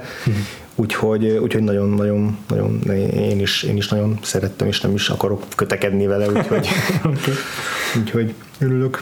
Mik voltak, amik még, amik még játszhattak volna nálad, amikről még szívesen említést? Amiket még muszáj megemlítenem, hogy tavaly ugye nem tudtam már időben megtekinteni sem a La La Landet, sem a The Lobstert, mert év, év végén mutatták be őket. Ezek a tavalyi top listámnak ilyen Uh, utóhangjai, vagy inkább arra tenném rá őket, csak ilyen special mention, amiket muszáj megemlítenem uh-huh. őket, mert akkor nem tehettem meg. Uh-huh. De igazság szerint nem volt olyan film, amit muszáj volt végül lehúznom erről a listáról. Aha, tehát nincsen, amelyikét vérezni a szíved? Nem, nem. Hát a Get Out az, ami már így a, a, a négy csillaggal, tehát a nyolc ponttal került rá a listámra, de viszont az egy kiemelkedett azzal, hogy amúgy nagy kedvenc, meg uh-huh. bármikor tudnám nézni, meg láttam is többször, uh-huh. és a, a, a nyolc pontos annak az igen erős mezőnyéből azért mégis kiemelkedik, szóval nem, nem, nem versenyezik nálam semmiben. Mm-hmm. Nálad mik maradtak le, amiket nagyon vérzett a szíved? Amikről már beszéltél, az például a Get Out, Aha. vagy a, a testhőriségekről is ide tartozik. A Lost, Lost City of Z, vagy Z volt olyan film, ami igen. bizonyos szempontból nem tetszik, olyan értelemben, hogy, hogy van egy olyan ilyen távolságtartó klasszicista stílusa, ami valahogy nekem nem egészen passzol ehhez az ilyen dzsungelőrülethez, amit megszoktunk, és lehet, hogy ezzel akar újat mondani, de valahogy így van egy ilyen fura ellenmondás benne, de az utolsó húsz perc az ilyen transzcendens élmény. Akkor a másik Robert Pattinson film, ugye ebbe is játszik Robert Pattinson, a másik a Good Time, ami egy másfajta élmény, hmm. az, az nem egy távolságtartó film, az egy nagyon megterhelő film hmm. érzelmileg, de, de, de az, is, az, is, az is ott van a futottak még között. A Nocturama, francia Aha. film terroristákról, ami egészen zavarba ejtő, és formabontó módon nyúl ehhez a témához, és arról is rengeteget lehetne beszélni, hogy ez miért izgalmas, és sokáig biztosnak éreztem, hogy top tízes lesz, aztán mm. picit éppen lecsúszott róla. Aha, aha. És akkor még hármat említeni gyorsan, a Big Sick, The Big Sick. Ami Na, nem, nem. Tudom, hogy neked annyira az, az nem jött be, én nekem a, a románc része az teljesen magával ragad. Ebben a filmben van az év legjobb poénja, a, egy kilenc tizenegyes poén, ami szerintem fergeteges. Más szempontból a stand-upos részek azok nem igazán, azok Aha. lejjebb húzzák a filmet, és Aha. bármennyire is értem, hogy miért tesz hozzá a befejezéshez még egy negyed órát, de valahogy ott, ott mindig egy picit elveszít ez a film a vége felé. Aztán ott a Last Man in Aleppo című mm. dokumentumfilm, amit eleve nehéz berakni egy Igen. ilyen listába, Igen. és más filmekhez méricskélni, amit egy nem is kérdés, hogy mennyire fair vele szemben, vagy mennyire kell kivételt tennünk vele, érted? De hogy az egy, az egy nagyon megrázó dokumentumfilm a szíriai önkéntesekről, és brutális, brutális erejű. És még egy film, ami szerintem sok embernél meg se közelítené a top húszat vagy harmincat, az az Alien Covenant. Ezt már sokszor élvertem mellette, hogy a legjobb antihumanista film, amit el lehet képzelni, és szenzációs Ridley Scott film, és nagyon remélem, hogy el tudja készíteni a trilógiája a harmadik részét, amiben David, az ember, embertelen android győzedelmeskedik a megsemmisülését megérdemlő emberek fölött. Nagyon is megemlítek az, megemlítek az itt pár olyan filmet, ami... Légy szíves, ne csak én monologizáljak. Pár, amik, amik, amik a Get Out-tal így versenykedtek Aha. volna a tizedik helyen, miért, hogyha nem lett volna ilyen közel a szívemhez a Get Out. A Patterson mineket tenni lecsúszott a top listából, úgy látom, pedig, pedig igen, nagyon filmje az idei mezőnyben. Nagyon-nagyon jó film, igen. Igen. Valószínűleg ott már, ott már elérkezett az a, az a lelki állapot, amiről mindketten beszéltünk, hogy már érzelmi hullazsákká váltunk, és már annyira nem, számomra nem működött annyira a Patterson. Míg ugye évelején egy hasonló film abszolút le tudod nyűgözni, úgyhogy lehet, hogyha lehet, hogy időben látom, lehet, akkor, akkor egész máshogy élem meg. Ö, aztán mm, a, a, a Baby Driver nem került volna rá semmiképp sem, még a futottak még listámra sem, ez inkább ilyen nagy csalódások között tartanám hm. számon. Annak én, hogy imádtam, élveztem, igen. De, de csak az, igazából, igazából az első act az, ami tökéletes, és onnantól így... Mm, Nem, nem, nem, nem, egy, nem egy maradandó hmm. nem egy maradandó dolog. A Call Me By Your Name, amiről beszéltünk még, hogy így, így kis híján maradt le nagyjából a listánkról, élveztük mindketten, de nem volt akkora hatása, mint, mint amire fel voltunk készülve talán. Ezt azért bánom.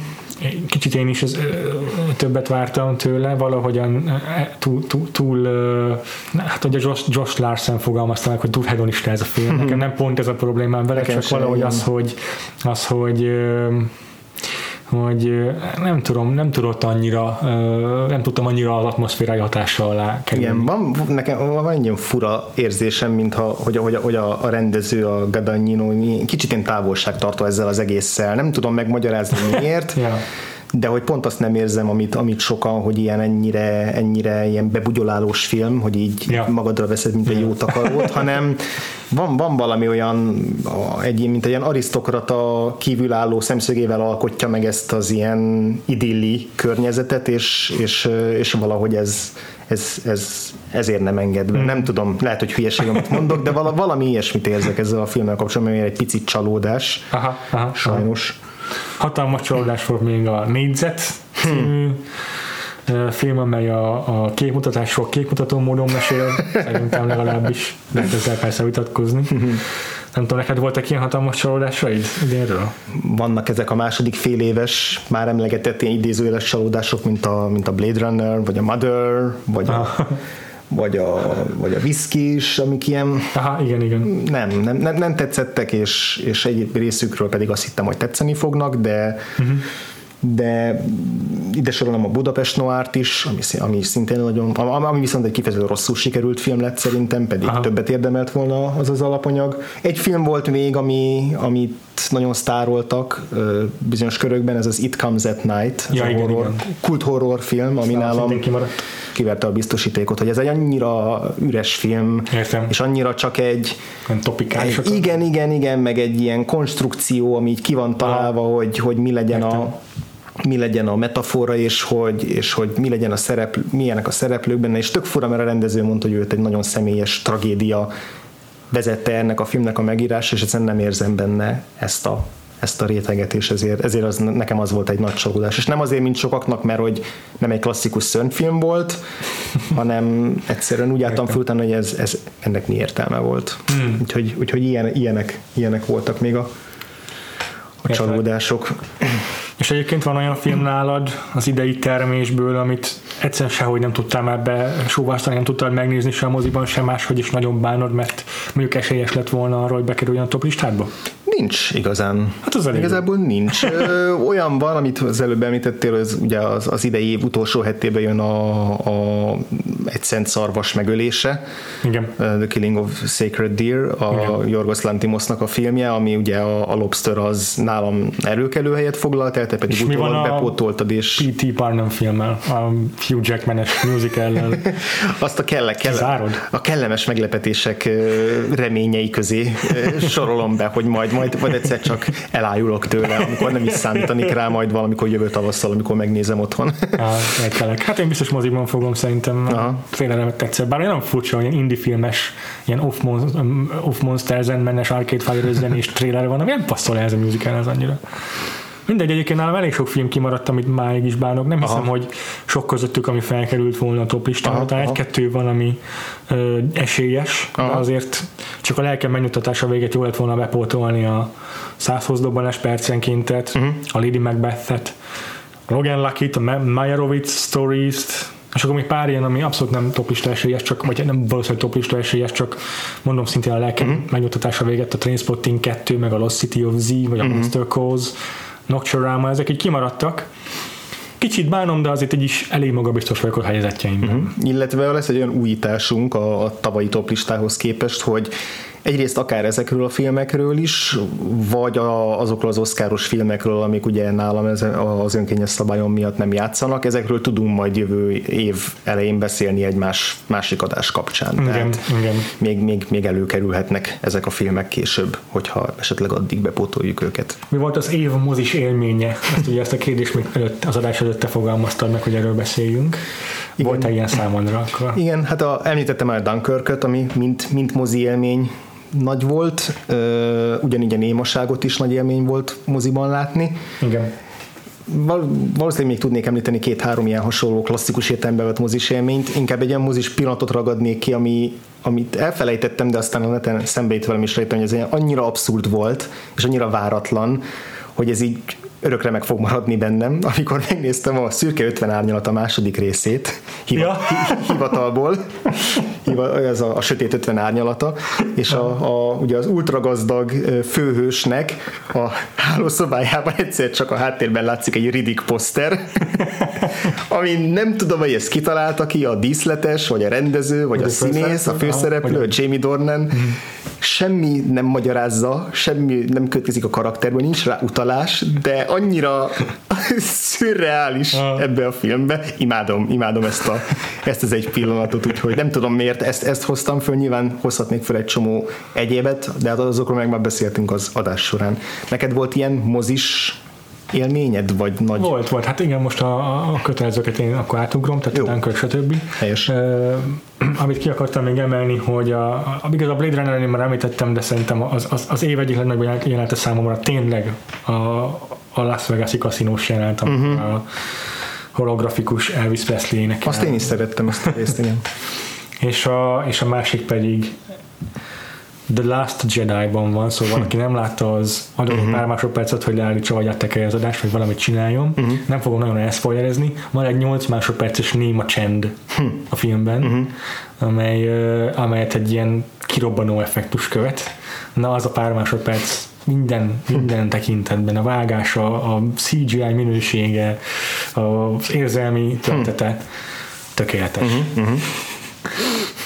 Ja, hát ugye a tavalyi adásunkban, oplistásos adásunkban még csináltunk ilyen kedvenc album, meg könyv, meg sorozat, most ilyesmivel nem akarunk beszűrni, uh-huh. még ha nem is kizárólag filmes podcast vegyünk, azért elsősorban. elsősorban Idén most az, az a kitekintő rovat is úgy, úgy olyan telemben átformálódott, hogy már nem arról volt benne szó, hogy egyéb médiumokkal ismerkedtünk a héten, úgyhogy ezt most így egyébként is ki tudjuk hagyni szerintem. Igen. Sőt, így kitekintőt egy az egyben elhagyjuk ebben uh-huh. az epizódban. Abszolút. Ö, aki viszont kíváncsi ránk, az meghallgathatja az előző három évadnyi termésünket, jól számolom. Jövőre jön a következő évadunk, egy kicsit megújult formában, de maradunk Európában.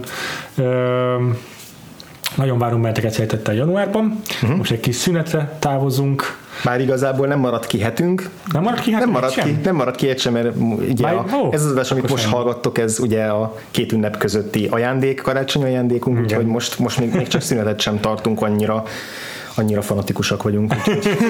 Akkor majd, egyszer, majd, majd, majd egyszer ebbe is kiégünk. Igen. És uh, akkor addig is, amíg újra nem találkozunk a negyedik évadunkkal, vagy országban. Vagy ötödik. Vagy ötödik. Lehet, lehet, lehet ötödik. Ki tudja. Ki emlékszik már rá, talán az ötödik. Talán az ötödik évadunkkal.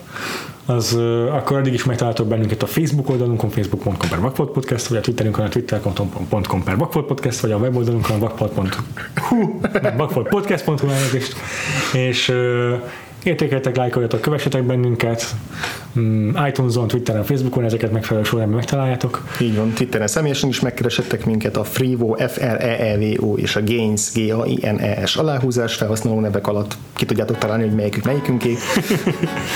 És akkor jövőre várunk benneteket vissza, szeretettel. Addig is kellemes évzárást mindenkinek, és jövőre találkozunk. Sziasztok! Sziasztok.